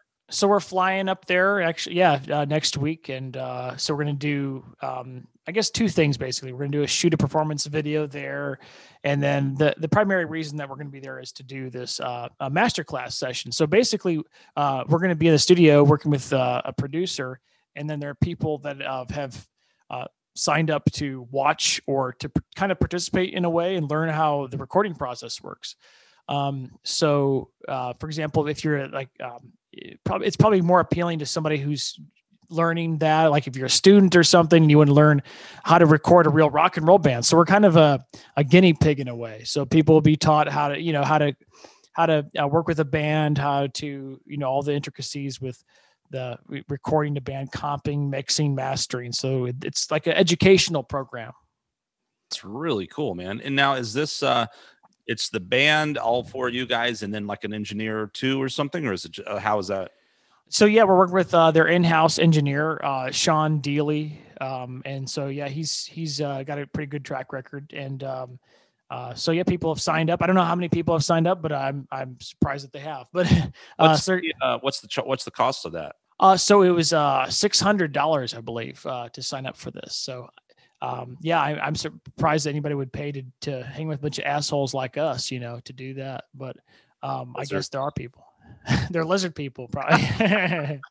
So is uh now is it a and it's a one day thing or a, over a course of several days or how does that work? it's a couple days so we're just gonna be up there for a couple days um, and then they you know i think we fly out the day that they do the final like mixing and mastering so uh, hopefully they do, they do a good job with all that because we'll fly right back and beat everybody up so And so this is actually a, uh, this is going to be a real track. Like this will be a Blackheart Saints track that you're yes doing. Oh wow, that's yeah there's well there's two cool. different so we have two songs prepared so we'll see how you know how it goes but we're prepared for two songs at least so wow, man. How did that how did that come about? How did that uh yeah, uh, where did that come from? so um my my hometown is uh fort wayne indiana and uh growing up there sweetwater um which i'm you know you guys know sweetwater is but that, that's um that was like a smaller company at one point you know so um i remember growing up you know we had a guitar center and then there were the mom and pop uh, music stores, and then they those eventually, you know, got shut down because of Guitar Center, and then now Guitar Center is getting challenged by Sweetwater. So it's kind of funny to see not funny, but it's interesting. You know, there's a lot of this. Uh, you know, it's hard to hang on to business, but um, Sweetwater since then has really grown into this massive thing. It's so last year um, we this kind of started when we had a tour and we were able to stop uh, in Fort Wayne and play the show, and uh, we we were given a tour of the the campus, and it's co- sort of like the um, the Apple campus. I would I would that's how I would compare it to because you have like you know food entertainment options there's the retail store there's the you can get a tour of the facility where they have this massive warehouse and the studios. So it's like a mu- musician's uh, paradise. So we kind of got the ball rolling by, you know, meeting the people there at Sweetwater, and then um, and just went from there. And we were actually going to do this earlier in the year, and then it got uh, rescheduled due to the, to the whole COVID thing. So now we're just going to fly out there and, and do it. Very cool. And and what days are that? Now this this doesn't air and you know real time obviously so i don't know if we're Well, talking uh, about something that just happened So yeah, that that would be November. I think it starts on the 19th technically for the students. Uh, I think it's actually sold out right now, but um, yeah, they start. We start on, the- on a Thursday. Uh, is the first day of tracking. okay cool that's really cool man Yeah, yeah, definitely. I mean, I've, I've been really impressed with those guys. I ordered a couple pieces of kit. You know, I think my audio interface and maybe this mic. Great service. They'll call. They'll, Yeah, oh yeah. they'll call you up. They get- you know you get assigned a, a personal engineer, and uh, you know it's kind of. I'm kind of yeah, I am very impressed by their customer service. I think it was like hands down, just like because they'll they'll call and check up on you. Hey, how's that whole how's that you know piece of gear working out for you? It's like oh Yeah. great, you you give a shit. Okay, cool. you know, Yeah, yeah, that was really cool. Yeah, I was really impressed with with that with those guys. hell yeah. awesome And man yeah, and despite everything going on with COVID, I mean, they're just their their shipping was really quick, fast. If it's in stock, you'll get it like a couple of days, Uh, maybe. It's freaky. It's funny. Like the the the owner of the company went to the same high school that I went to, so um, I think I got to meet him, meet him once. But if I get to see him, I'll have to bring that up again. So, uh, but he started he started the company and basically the back of his van, and uh, now he's like uh, he's bigger than the mayor in in that in that town now. You know, he can he's got a private helicopter. Uh, the guy could do like if I was in that position. He, he's a very nice guy, genuine. Uh, you know, he'll he'll actually you can email him and he will respond to you like the CEO of this of of this company. I feel like if I was in that position of power, I probably would do all kinds of crazy weird shit. You know, like just go to all the all the strip clubs in town and I don't know. I don't know. I'd probably be dead by now, but that's why I'm that's why I'm just a, a guy, a guitar player in a shitty rock and roll band. So. I mean you say that but where i was going to follow up what i was about to say uh, in regards to what you just said about sort of being in that position I, to me it's i and i get it. I get when people are like really famous. Like i don't expect to like be able to fucking email james Hetfield and get a response. That's ridiculous you know? You gotta go even when you try to even like management at that level is like excuse me? How did you find me like I, it always kind of irks me a little and i've become way more self-conscious of this where i try to respond to people and i try to be i mean sometimes things slip to the cracks and it happens but because it really does suck when someone doesn't get back to you and it, it, it kind of leaves sort of a pompous like vibe and you're like yeah i know you're a little on the higher up but fuck you you know what i mean Mhm. Like, and so it's really cool like and i've I, it's the it's that's the case with bands or or CEOs and companies. I mean, depending on how big you get, but I think that's that's amazing, and that's such a, an important thing to me. When I the peop people that I work with, uh, a lot of times those kind of people, you know, regardless of who they are or what they do, like I just think that says a lot about a person's character when you can email somebody. And look, I know you're busy, I know you're like kind of you're famous or whatever, but the fact that someone is cordial enough, takes the time enough to say, "Hey, man, great to hear from you. How you doing?" Like it just means a lot. You know what I mean? I, ha- I have a lot more respect for someone like that. So to hear that th- that makes me look at a company like that and go, "Wow, that's really cool." You know, it, it immediately puts it in a positive light for me. You know, and I think people like that, there's a reason why that they are at the top because they do take the time to do stuff like that, and and and you know they're hardworking. I, and I want to be, I, I want to you know live to that example if I can, if I can even just get even a little close to that. But you know, and and that's people like that have that work ethic where they they will do those things because they give a shit and they give they they care about uh just how they're seen and um and and they they they're thank I think they're thankful of where they're at and they get that. That's really cool to see somebody who uh who who acknowledges, yes, I did do a cool thing and uh you know, I'm going to still be down to earth and uh and be a cool dude. So I also think that kind of you can somewhat draw a line between that and what Victor was saying earlier about just uh, the celebrities and sometimes how, it, and at least to me, I think it can come off so smug and arrogant, like almost like you're being talked down to, like we're just the dumb little peons that don't know any better and they have to spoon feed us their politics because we're too stupid. And no wonder a lot of like you know uh, middle class Americans are very against that, and it doesn't surprise me that Trump won in 2016 for that reason, you know because I think it does come off like that. And I I think whether it's someone like that or you know, I just think it's it just says a lot about a person and when and to take the time to do that and to be humble is like I know it sticks out of my mind with so many guys I met. I always use Dweezil Zappa as an example. When the first time I saw him here at Stubbs, he jumped off the front of the stage after the show and fucking said, Hey, I'm gonna hang out. Anybody wants to come talk to me. This is fucking Frank Zappa's son, for fuck's sake. He just played one of the most amazing, mind blowing things I've ever seen in my life.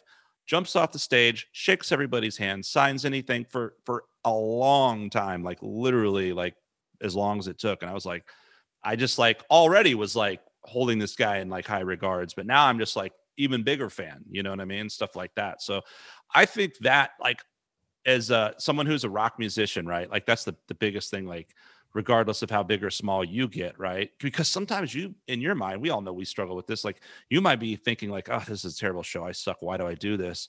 And then someone comes up and they're like, wow, you're all my favorite band. You're so amazing. That was so great. And they're just, and you're like, it makes your day. And you should never forget that. You should never forget where you come from and what you mean to other people and, and never have that aura of like, oh, I know, kiss my fucking boot. You know what I mean? I fucking hate that shit. That's like my biggest pet peeve, man. I can't stand arrogance, you know? I think there's fringe benefits to that too, because how else are you going to meet like the hottest chick in the audience and you're not going to be get to know her and, you know, she might want to you might be so charming to her that you, know you go do off and do your thing. So i think that maybe there maybe there is there are some uh the hidden uh benefits to being uh uh, to acknowledging all your fans because you know they might really really dig you in more ways than one so.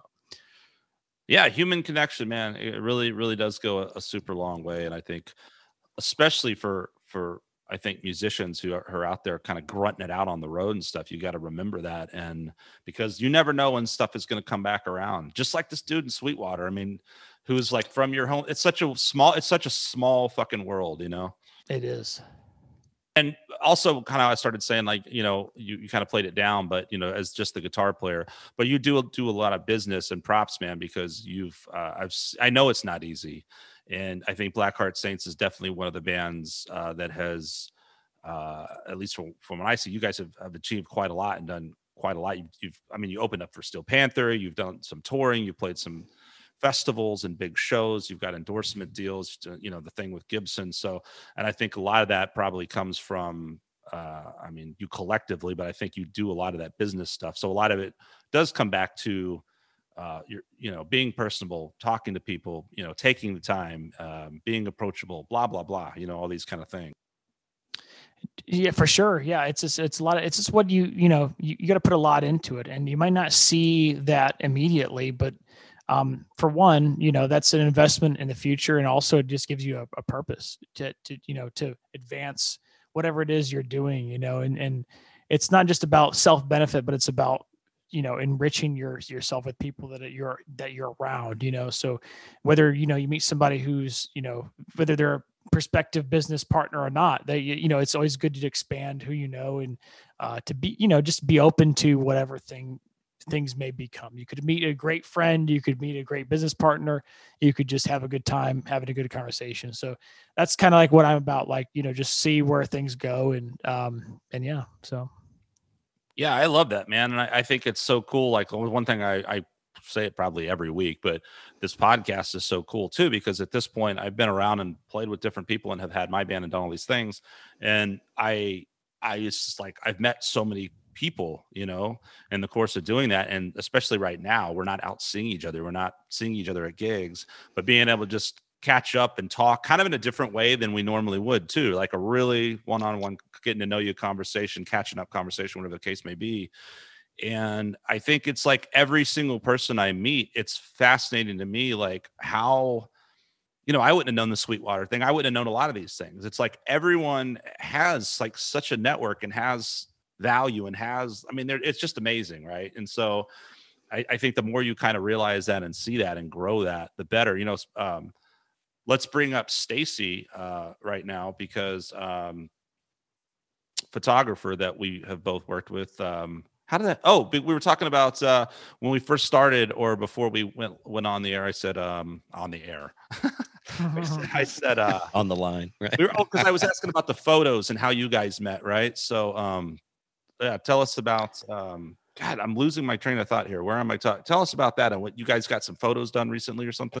Yeah, so um, um, we played. Uh, I, I, you know, I think it was the last Austin show we did. Funny enough, was uh, Empire uh, Control Room in February, and uh, it was a great show. And uh, you know, um, Stacy was there, and she. Uh, we didn't even, you know, I didn't meet her before that, but she uh, took some really phenomenal. I was just blown away by the quality of her work and um, some really great live shots. And uh, so we just always have eh, since since that happened in February, we we were you know we wanted to get uh, some new studio photos done for the to promote the new record and everything like that. So uh, we thought of her first and called her up, and we had a, a couple of different concepts, and uh, we did like a two location shoot. And uh, yeah, she's just phenomenal. Like some of the, the best photos we've we've really done, and I'm very very impressed by her work, guys. So I'd recommend her to anybody. Yeah, she's she's awesome, and uh, Stacy Lovett, I should say her last Stacey- name. yeah, that's, Uh, and. I, I, I, um, you know, I trying to think how we initially met now, and I honestly can't really remember. But I, we had played a show at Rockbox in San Antonio. I think it was, uh, you know, opening for Marty Friedman or something. And I, it was one of those kind of cool shows. She was there, took some photos, did a write up on the band, and I was just like, wow, this is so good. And I've talked to her, become friends with her. She's come and shot several things, and I actually referenced some of your photos for uh, the band that I just did, no, called No Tin Gods that we're finishing up some recordings that we just did a bunch of shots and she did a bunch of product shots and everything. And but I think she's great with that too, the hustle and the networking and very unassuming and very cool. But like, man, at the end of the day, like her the word gets around. It's good work, you know. And uh, I mean, you guys have probably did you work with uh, Kaylee Rose is another one with Drift? Did you guys have yeah, or she's- like she's a great photographer. She's great as well. Yeah, there's some really great talents that uh, you know we've had the the pleasure to work with. Uh, like Rudy Arocho is another good name. He did our last shoot, but yeah, there's just really great people to to work with. Um, and it's it's just great to try different concepts out and to work with people that are that can take your vision and then they they just elevate it and you know do it beyond your your wildest dreams. Faux she is. Mhm. Well, man, we ran a little. I mean, we can keep going, obviously. We could talk about reptiles. We could talk about you know reptile women. We could talk There you about go. Oh, reptile women. How do reptiles do, um how does reptile genitalia work? Well, when uh, well, skunk, when two reptiles love each other, um, they this feeling happens where one becomes a little more rigid than the other one, and uh, these you know secretions soon follow, and uh, now you have little baby reptiles will will soon sprout sprout forth out of the wellspring of the reptilian uh, orifice, and uh, that's what gives us uh, all of our politicians we have in the world. Bravo. Wow. We were getting some great insight out of this podcast. I am uh I got some reading to do, clearly. I have some studying. Yes. up, man. Little did I know. It all kind of really makes sense now. This reptilian race of people that are kind of Hey, do you guys remember that other movie? It wasn't reptiles, but it was uh classic John Carpenter. I think it was called what's it called? They Them? live. They live. Yes. Yes, with Roddy that- Roddy Piper. And uh Keith, David. Yeah. Greatest fucking fight scene ever. It's like they have like a Yes. 25 minute fight in the alley. Yeah. Well, Keith David was in another of uh another Carpenter movie. He was in the thing. It's one of my favorites, man. That was a great it's a great one. Great Yeah. one. Kurt Russell. It I haven't holds up. Yeah, I haven't. They came out with another one, like maybe four or five years ago. remake, It's supposed to be like a. it- it's supposed to be like a prequel to the 1982 Kurt Russell one, like the original team that finds it. But I haven't seen it. But uh man, that yeah, that Kurt, old Kurt Russell Keith David one holds up. That's one of my favorites, man. John Carpenter's, I mean, he's got some classic, classic movies. I mean, even though Escape from New York is a bit goofy, it's still cool. Now, Escape from LA is, I don't know what happened there, but that's a great movie to just I, watch. that could be a documentary right now. yeah, right. Yeah, that is a documentary. Escape from LA to, to Austin. That's right. Yeah. I think there was some artistry behind some of those movies where they had they couldn't depend on CG and stuff, and you know, it there were there was some they had to hire these artists who had to really get things very detailed and uh, and just more realistic. It just came like the old uh, the old Alien movies. I don't know if you guys Dude, still you know those hold up. Fucking you I know. was shit. talking about that with Donald, and I forget the guy's name, famous artist. Uh, eight, something Riker. Riker.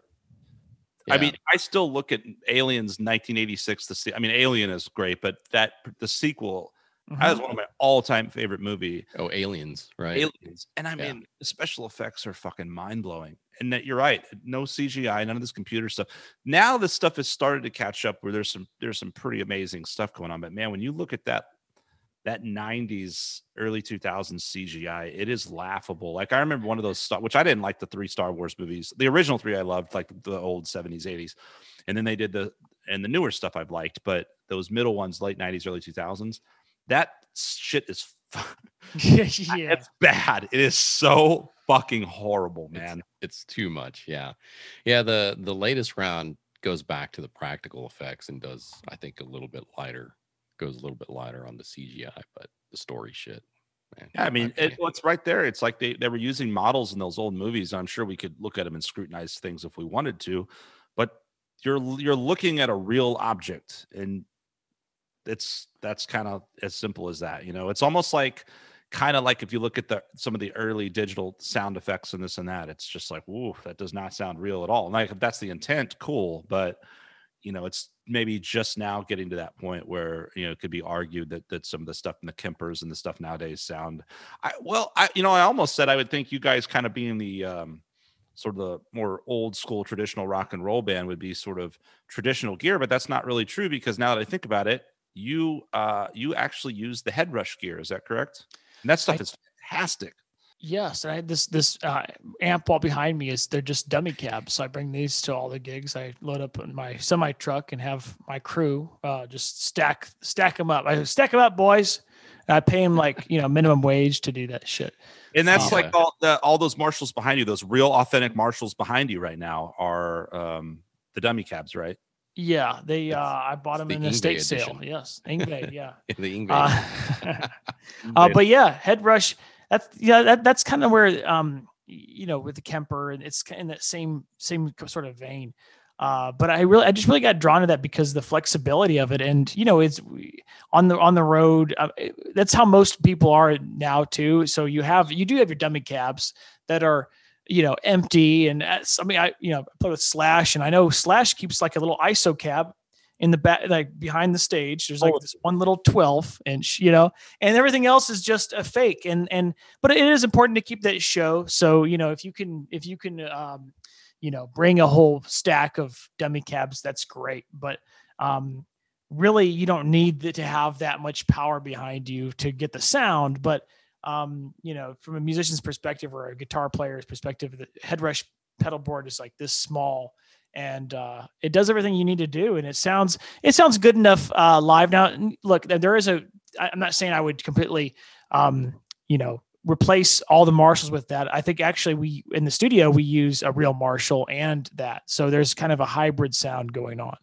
uh, as far as our last record goes so. Man, I, I will say too, you know, I think at the end of the day, right? If something sounds good, it sounds good. And a lot of the stuff, like now, I've been doing remote stuff, and I've got this little co- combo Blackstar. I mean, I've got my Blackstar head that I've used live a bunch. I've used Rivera's over the years, and uh, all this stuff I love.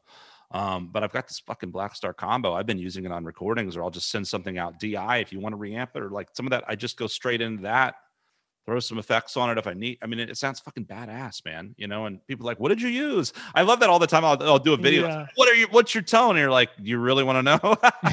but back to the uh, back to the HeadRush thing. Um, now that I think about it, that I remember asking you about that at uh, a show at Empire Control Room where I was playing with Bull, and uh, we played with you guys. And um, at this last NAMM NAMM show, Tim Driscoll and I, Tim uh, from Roomscarred, we went by and talked to those guys, and Tim's got one of those now, and loves it, man. Absolutely loves that thing. So at some point, I may in, in, invest in that too, or talk to those guys and and see what I can do. Because uh, yeah, I mean, it's just it's nice and simple. And the nice thing too is that you can really just sort of dial it in per song, right? You get all, all your tones just kind of right there in a foot pedal sort of in a um, right like Format. yeah, yeah. format. Yeah, and that's the thing with you know uh, thinking about live as far as tone i mean you know you're going to go through there's a pa you know either way that you're going to that that people are going to experience so um sometimes people have said that the HeadRush sounds better than you know than an amp you know i don't know that's that's i know it's purists and there's people that are always going to like talk shit or whatever but you know as long as you're it's reliable that's another thing too is re- reliability is important when you're touring you know you you have tube amps that fucking blow and uh, what are you going to do then? And it's a heavy fucking piece of gear that you're you're dragging along, and your band, you know, it's taking up space and shit like that. So reliability was actually one of the main main factors that drove me towards that way for life stuff. So totally, man. Yeah, I think so, and I think it's gotten to that point where you know, I don't know about you, but I remember back in the early 2000s, you know, the I had I had this amp called a Johnson amp and it was like one of the first like digital it is one of the to this day the heaviest fucking thing I've ever bought and it's like just 212s. It's absurdly unpractical and heavy. And it was a nightmare kind of actually playing it live because every eh, it was just it was early right and it was not super practical yet but it was really really a cool thing and i've used it a lot just i mean it was my great practice amp and i used a bunch over many years and then the line six pods came out and that was kind of the and we all probably had a line six pod Yeah. still have my line six pod and and that's cool and and yeah you got all the traditionalists and for a reason i mean i it's pretty hard to emulate through like some of the great great great tones but now i think just like with special effects and and so many things have kind of gotten to that level where they sound so good that you're even getting those people that are going like man like this does sound really good and if honestly if like someone can't if one of them can't tell the difference then you know fuck it right, it's like what what are they doing with their lives? You know, are they are they getting the the chicks? Are they uh, you know are they going? Are they in the green room doing all the the obscene things? No. Well, does that chick care that you know your sounds from the HeadRush or the amp? You know, who's who's getting laid tonight? Does you I- think that you you know what I mean? So that's the best fucking advertisement for HeadRush i think that has probably happened like look play whatever the fuck you want to play i'm in the green room doing all the doing all the debauchery it's just like it just cuts to your HeadRush pedal board and then you like doing lines of coke with fucking having an orgy that's you know all these young impressionable teenage boys are like i want that fucking amp there you go. Hey, if, if they're watching, uh, call me up. We'll work a deal out. So It it reminds me of uh uh, of the one guy that skunk we both know that would come in and it's like, oh, you're playing. Oh, it's a it's an Epiphone. I thought it was a Les Paul, or, or I thought it was a Gibson. Or something. That's the thing it's like, what's that guy doing? You know, like what? who, who are you? you know what I mean? So Well, I, I do think a lot of times the guys that that it's the you know the trolling mentality, right? The the more shit you talk, the the less a lot of times you can back it up. Like this hasn't happened to me a whole lot, and I t- tend to like not really let it bug me or anything. But so uh, I have a friend Suganya that I've known for years and years. We met in like a music classical guitar class or something in San Antonio, like twenty over twenty years ago, and and she lives in LA. She's been out there forever. And we every now and then we do these like uh I mean, it's been a while, but like cover songs of classic rock songs because we both love all I say classic rock, talking fucking Guns N' Roses, but anything from Black Sabbath to Pink Floyd, Guns N' Roses, whatever. And we would do like these we just whenever I'd go out to LA, we'd we'd hop in her friend's studio and do like an acoustic version of something. And um, there was one of them we did was Goodbye to Romance, right? And the guy that owns the studio is like a world class, another guy, Jeff Lewis, we're gonna have on the podcast, world class horn player. Uh, he actually used to play with the Jackson Five. It's hilarious. So he's got a picture in the studio with the Jackson Five, and then this like white dude with a fro in the fucking seventies. It's hilarious. But um, we're so we did good by the romance. We were kind of trying to do our own arrangement, and I was kind of doing some jazzy chords and this and that. And then he laid down like a, a horn solo at the end that was just instead of the keyboard, which we were just like, fucking holy shit, this is badass. And so, you know, you put that out there on YouTube and 90 whatever 5% of the comments are like, this is great. I love it. So cool. Blah, blah, blah. Like, thanks. Very flattering. And, you know, one or two are like, too much reverb. Okay, fine. I mean, maybe it is, whatever. But thanks for being a dick. Well, anyway, then there's this one guy who just shit all over it. And he's just like, this sucks. Blah, Randy Rear, disgrace. And of course, I go to his YouTube page and it's like this fat nobody, like, like playing crappy versions of Randy solos who loves Kiss. And I'm like, yeah, checks out. So like usually the people that are shitting on other people are like don't have a fucking leg to stand on. You know, I'm that is one thing that has fascinated me, and what I love so much about what I have done and all the people I've met. I feel like I know some of the best fucking musicians and guitar players in the world. Like, and you know, I mean, so so many great musicians, and the and they're all like the nicest, most humble people. You know what I mean? And I think that really kind of says a lot. I went off on a tangent and forgot what the hell we were even talking about. What, where, did that, where, did that, come from? Reptilians and music. We're yeah, the, rep, the, the yeah. fucking reptilian douchebags always trying to prove shit. That's right. Reptilian trolls. Reptilian I think you just troll. wanted to talk about Kiss again. I, think I always want to bring up Kiss. No, maybe it was Vic. It was it was uh did you say a band? Where where ah, now I'm really upset. I did not say a band. Some band get mentioned. Shit. HeadRush. Where were we? Let's go. Let's rewind. Yeah, yeah. HeadRush, green room, making out with the chicks versus the trolls not doing anything. I brought up a guy that we knew or that no, you that's know. It. Oh, you're playing an Epiphone. I thought it was a Gibson. Oh, right. I know what it, that's. Yeah, yeah. yeah. And what I was going to say, it's that kind of mentality where you're you're you're you're you're insulting someone else. Why? Like I've gone into stores and like picked up a Mexican Strat and just been like, fuck, if I had the money, I'd buy this right now because I love the way this guitar plays. You know, I have a a Les Paul. It's called a Les Paul Special, right? And it's, you know, it's not the fancy Les Paul custom, but dude, it plays great. I, I, bought it on a whim years and years ago when I was amp shopping, and I picked this guitar up just to like try out some amps, and I was just like, "What is this Les Paul? This looks different." Played it, and it just, you know how it is, a personal connection yeah. with the guitar. And I ended up buying that fucking guitar. And since then, it has fallen over and had the headstock broken. It's been run over by a tour van. it has been put back together twice, and that fucker does not leave the house. Oh, so, but yeah, I mean, it's like I think with instruments, it's very personal, and I think it's you're almost like as a musician. I don't think a real musician would do it that disservice to themselves because I think you brand and all that's great and tried and true, and so you kind of you know you expect to pick up a certain thing, and it's probably good. But I, it, it's so individual, right? There's so many different guitars I played. You can play a boutique guitar at NAMM, NAMM show that's four thousand dollars and be like, ah, I hate the way this thing feels. Personal. You can pick up another guitar that's three hundred dollars and go, like, God damn, this feels good, you know. So, but what you were saying, Vic, like that whole notion of like, oh, it's not, a, you know, it's not a real Gibson. yeah, it's not a real Les Paul. Yeah, clearly a reptile. Clearly, so, so reptile of him. this joke has gotten beaten. We got to we got to get off this reptile thing. By the end of this podcast, be like, dude, come on, man, you didn't come up with anything. Come up with anything else? It's like beating a dead lizard, as they say. That's as right. The saying goes. so we'll start it up. That'll be our new one. Cutting up the snake.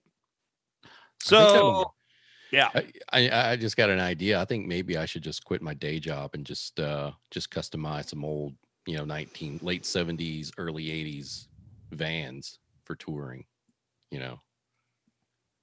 Start collecting them VCRs. Start collecting VCRs. get some uh, some shag carpeting in there. I know a guy. Yeah. hey man, I, in there.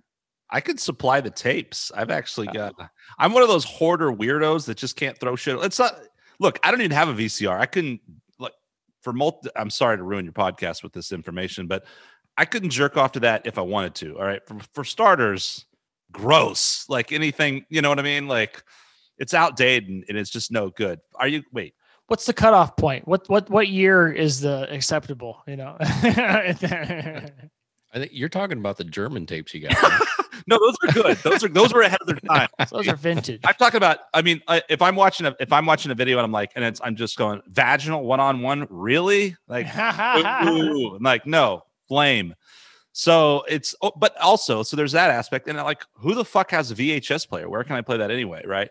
There's no reason for me to have this. And yet I have these, there's, I have old VHS porno tapes. Somewhere there's a market. Some motherfucker somewhere will probably buy this shit. I, I could put, I could put old VHS players and eight track players in those vans customized. Well, I can give you the, the number of the guy that bought our van. Maybe he he's in the market for that. So there we go. Shit, hit him up, man. Man, if he wants some new tapes. there you go. if he's if he's into that lame vag sex. He's got to be, you know. I mean, he looks like the type. So I have to. That's a whole other story. This guy, he he was quite the character. The guy that, yeah, the guy that bought our van from us. He just was he said he lived down the street from Pearl Jam. He was telling us all this kind of shit. It's like, really, you're gonna you're gonna pay us that amount for this van? Okay, so we really lucked out on that deal. We got rid of that piece of shit finally. I mean, did he really live down the street from Pearl Jam? he's, he's told us a whole like he's one of those kind of guys that just tells you the whole his whole life story and he was like yeah stone gossard he him and he was living with his parents pearl jam would come down and practice and practice in the parents basement blah blah blah, blah. you know he just get run us over with the story and whatever dude you so know you, you sold your band to Alex Jones. yeah well, i, I i'm kind of yeah i need to like kind of refine my uh, impressions a little bit but, you know i get into that that groove too easily Derek, that's a good groove, man. Don't lose it. I if everybody or if you do anybody and it sounds like that, I like it. That's, it's like me. Have you ever done that where you try to like impersonate somebody and you're like, "What? Uh, He's not Indian. What the fuck am I doing?" yeah, yeah right then you get called a racist if you try even attempt to do that accent anymore so Well, wait. What what kind of person would call you a racist, Alex Jones? I'm real cl- curious. Yeah. Tell me, Alex. Jones. globalists. It's the globalists. It's the globalists. The Hillary Clinton, B- B- Jeffrey Epstein, Weinstein people, folks, globalists. Bravo. I, you know, I think that was one of the conspiracy theories he called out was the Weinstein one. Now that I remember, uh, that was one of them that he got right. And I was like, holy shit! If if Steen is the at the end, it'd be Bruce Spring Springsteen will be the next guy in that. in anyone idea. anyone with that last name now, right? So that- well, they're gonna they're gonna make that correlation between the lizard people, right? Have they not done, done that already? I would assume that they're one and the same. There's some kind of message in uh, Born to Run. I think there's a message in there. You know. Born to lay eggs. yeah. So, last thing, most important thing. Well, I, you know, this has been great. Good podcast as always. Mark, thanks for joining us. Um, if you. you. have anyone, anything you want to plug, uh, feel free to do so. But um, I think we should talk about at first. Okay, so what tends to make podcasts really great? I mean, yes, it's. I'm really glad we've talked about products. We've talked about bands. We've discussed a lot of things but I like to really try to do something at the end of every podcast where we can just be like, go to the last 10 minutes because it's gold. So, do you have any great like band, like, you know, shit stories? Uh, like, you know, who in the band clogs toilets the most? Uh, I just, I want a good like bowel movement, disaster, bathroom disaster uh kind of story or it can be a porn jack off story but you got to give me one of those Oh, okay. Uh, so our first bass player, um, who I think he's sober now for good reason. Uh, and those who know him, they know him. Uh, but you know, he's a he's a he's a he's a sweetheart. But uh, back in the days, we were all you know partying very hard. We had a show in um, uh, just east of Houston. Actually, it was it was you know uh, somewhere outside of Houston, uh, where the water was, and you know we were we were playing a show um, and uh, at the end of the night he got so wasted that he passed out in the car which is good because you know you, you can you have to babysit or whatever and uh, it came to the time where we had to go um, we, we were staying at this promoter's boat. The promoter put us up at his uh, houseboat uh, which was you know very kind of him uh, trusting uh, a ragtag group of assholes like us to to you know stay on his houseboat after the show. So we we ended up driving to his houseboat and um, uh, the bass player uh, he's he's sleeping. We got to wake him up to get him to the to the to the boat. So we get him in there and he's already had enough and uh, you know he he wakes up which is a bad idea. We should have just carried his fucking ass in there but he was like he- got up he's like where's the where's the fucking alcohol? Where's the booze? And he was like dude you're just fucking go sleep or whatever. And he's like no i'm looking for booze. And there was nothing to drink in this whole place. And uh so you know we just let him go and we're just all do you know off on our phones or doing whatever. And uh uh next thing we know we hear uh the engine start up and it's this is a docked houseboat. And we look at each other what the fuck? And then uh apparently he's up there in the in the where the captain's thing was and he started up the fucking houseboat. And we go up there and he says i'm gonna take this fucker to jamaica. And uh, we look at each other as a whole. And then it, you know it's funny at first, and we shit got real when he started to put his like his foot towards like the gas, and like, he was about to like crank this foot. Like man, like we would have been like he would have fucking ripped this from. It would would have been you know just like the whatever the anchor would have been ripped off, and we would have been sued. The band would have folded as a you know, whatever. So um, that was yeah, that was a pretty scary story. You know, just basically the the, the moral is don't don't let your bass players uh, just keep them knocked out. Uh, if they're too fucking drunk, just uh, you know, keep them in the car. Once don't the- don't don't be a good guy and don't get you know he, he needs to lay down. No, just leave him in the fucking car and you, the rest of you guys just go and you know and lay down and do your thing. So Wow, man. So yeah, was that why he's not the current bass player? uh, well, his girlfriend also Did, did he did he get the Dave Mustaine treatment? Did you guy did he wake up to a bus ticket or a boat ticket the next uh, well he held him on yeah. down the river? yeah he was he was quite the character uh i mean i think he's yeah he i think he just it was just uh you know all that all those influences to combine i think uh i think he needed to just work on his priorities and shit and get his get his fucking life together so to speak so i mean he's doing great now he's uh yeah he's a cool dude but you know that that's just one example of the kind of things you find yourself in a rock and roll band i, I would say so Uh, war stories, right? The- the yeah there you go stories. One very thing- close but Actually, one last thing I was going to ask, and I, I didn't think to ask it earlier. Like, who are some of your favorite guitar players? What are some of your biggest influences? Oh man, I, I love uh, Justin Bieber. I love Justin Timberlake uh, too. Those are my two. I mean, those uh, are the kind of the, the obvious ones that everyone says on the on the show. Like, what about like maybe like um some of the more obscure ones. Uh, okay, uh, um, like Tony Iommi is, is a big influence. Tony Iommi, Black Sabbath. Yeah. CNC? Uh, he played with uh, CNC Music. Oh no, Black Sabbath. I got you. I got you. Yes, he played in uh, One Direction. Tony Iommi. He left One Direction to form Black Sabbath with Ozzy. And Biggest Ozzy was mistake he ever made. Yeah. there you go. Uh, you know, he's just tremendous, and I think he's like everybody knows who Ozzy is, but nobody knows. You know, Tony Iommi is not a household name as it should be. Uh, and when he when he dies, I think that's going to be a, a big uh, deal. It should be so as celebrated as Eddie Van Halen. You know, I mean, they're they're both to me. Those guys are uh, very important. Well, that's a good point because as an from an innovative standpoint, what he did in his riffs, I mean, that just set the tone for heavy metal. I mean, that really, you know, you had Zeppelin and you had some bands doing some heavy things, but there's no one did it quite like he did it. And especially what's really interesting too is with with, with the missing digits, you know. He Yeah. tuned down. So any anybody who tunes down, like we tune down, I do drop C normally. Anybody who does that uh, has him to thank because he did that because of the the tension. It well for two reasons because his uh you know his fingertips were missing. So he had to get those uh, uh thimble. It looks like a thimble almost. Uh, but but uh so to make it easier to bend the notes and to play, he had to tune down the ten, you know, the, the guitarist to decrease the tension. But also, I think they wanted to create that darker sound, but it, or maybe that was a byproduct of it. But I think anybody, yeah. So anybody who who down tunes, you have uh, Tony Iommi to thank for that. Yeah, it's funny you say that because I played with a couple bands now that that do that tuning or tune down, and I never really did it. I've done standard or a half step down, drop D, but the the whole drop C. So you're basically a whole step down, drop D, or you're down the whole guitar down. So um yeah, it's it's basically I, would- I guess you would say it's uh, drop D down um Whole down step. the whole step. Yeah. Okay, So okay, right. C G C F A D. Yeah. That's interesting to think about that, and then relieving the tension a bit. And I would assume, I guess, maybe he used pretty thin gauge strings. Do you know? Yeah, you know, some of those guys. That's it's it really interesting. You know, if you're one of those people who really geeks out on gear and um and that sort of thing. I think in the early days there weren't a lot of options. You know, it's like now. You know, I use uh, this custom Ernie Ball gauge. It's like you know perfect. But I think back in that day, you had to get really creative. You know, you had to use banjo strings or whatever the fuck you could find or piano wire. I don't know. You just had to be very. It was hard to fucking you know just to fucking even get your your tone really. So.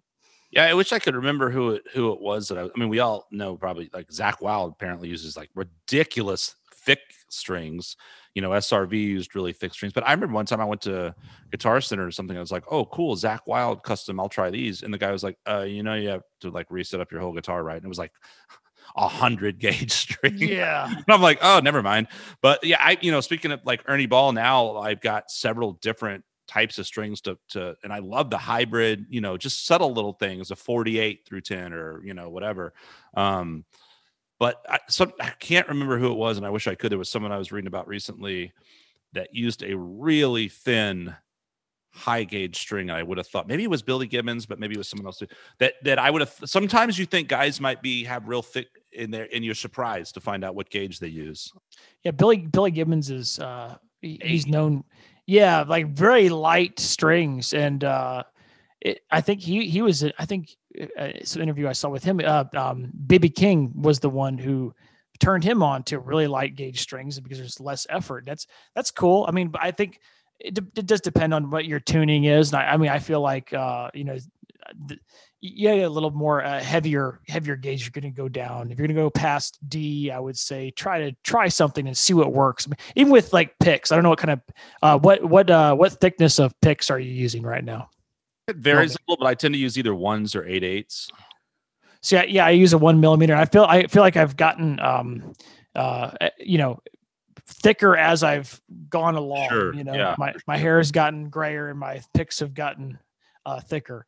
Uh, for some reason, I don't know why. I know some people play those like thin picks, so you, you could like play your I chords I delicately. I think it's good when you're beginning, and I remember using those those red Dunlop f- point fives, right? And yeah, now it's just like click, click, click, click. No way, man. Like I, a one is usually my comfort zone. I've got the like some custom Ernie balls that are ones. I've got you know some customs that through Dragon that are one, and um yeah. So that's pretty much what I use. I know who I was thinking of, man. I was watching this masterclass on Hendrix, and apparently Hendrix used really thin low gauge strings, which I thought was really interesting. Like uh something like a fucking instead of the 46 or whatever, it was like a a 40 or a 38. It was like crazy thin wow. yeah and it's all personal preference there's not really no right and wrong in that whole whole thing it's kind of interesting i don't tend to like i think sometimes those are just the kind of rabbit holes you go down and you don't really intend to and next thing you know you're like why I'm, oh i just found out this for some reason but it's kind of kind of fascinating what yours and yours you said you used a custom what's your gauge Uh, it's um, it's in the red package. It's the uh, the heavy or heavy bottom, skinny top. It's like kind of a hybrid. I, that's it right there. Yeah, there you go. Yeah, i got a lot to try yeah that's the one. that's that is a fucking heavy bottom that's hard man even I, that's uh interesting that's an interesting uh, but i mean you could just like you do it for like just the fucking meat on the bottom So yeah, so like you, you know, you, you the main riffs, I get a little, uh, it's a little heavier, but like on the top, it's it's um, I still keep them a little light, so it's easier to bend and easier to do the leads because you're playing on those, you know, Sure. those top three strings more often for that. So remember going up to sometimes like in studio situations i'll do i've done like the 5211 or something and you know and you get the heavier but but i uh, man just that jump from 10 to 11 is a big difference on the top end. So i totally get the hybrid. 62 seems pretty pretty big to me but i kind of like um like a, a 48 or something or a 52 maybe on the bottom. That's pretty uh I'll you're a to- size queen on the bottom. It sounds like. What's that? You're a size queen, as they say. stop Oh, Cool, man. Give us uh run us through everything one more time. So obviously Blackheart Saints is the band. I'm assuming blackheartsaints.com. uh, blackheartsaintsmusic.com Blackheart Saints. somebody else owns that other domain. So Oh wow. Okay. So Yes. blackheartsaintsmusic.com. You guys are on Facebook, Instagram, Twitter, anything else? I mean, YouTube, obviously. What where where where's the best place for people to find you? there's also blackheartsaints.tv. That's our uh, subscription-based service where you can you know pay a three dollars a month, and we have our you know our selection, our curated videos, and uh, behind the scenes sort of thing going on there. Uh, but yeah, find us on Spotify, Apple Music, whatever else, whatever streaming platform that doesn't really pay musicians that well. Whatever you want to use, you can you can find us on there.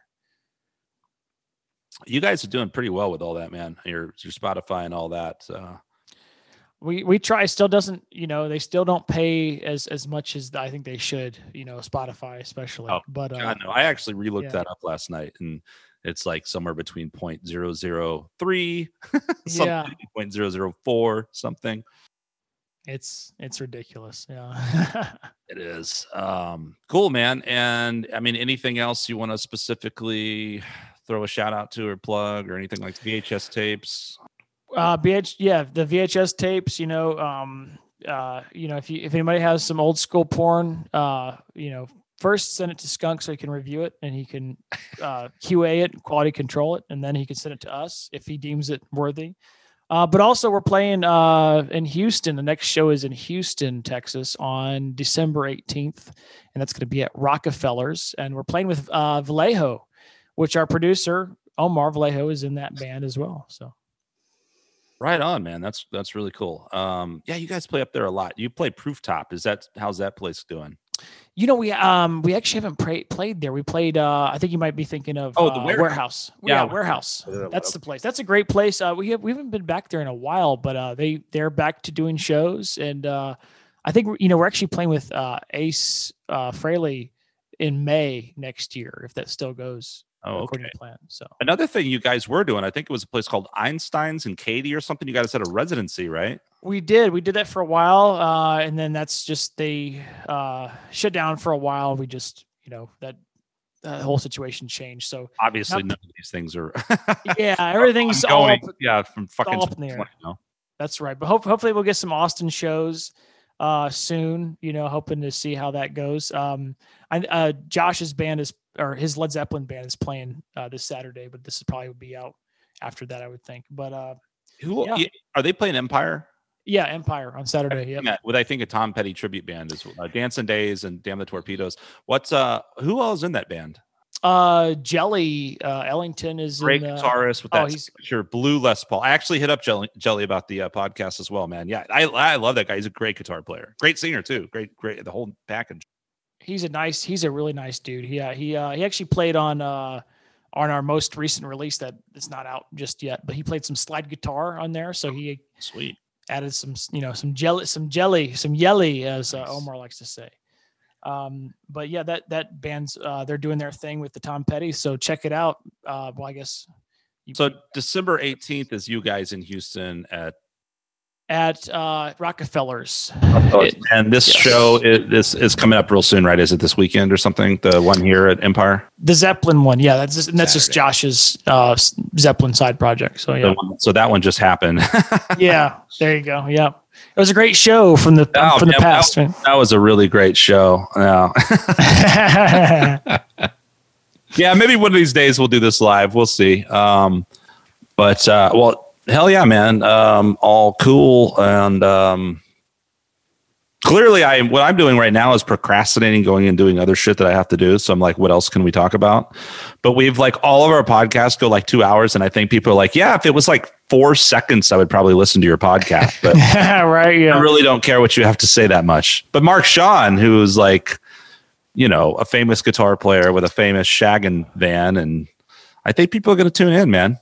Yeah, well, you know, I God bless them if they do. You know, I can't I can't imagine why they would, but hey, if you if you're around for it, that's that's great. So Well, you know what? I'm always entertained, and uh, this has definitely been fun and great talking with you, learning a little bit.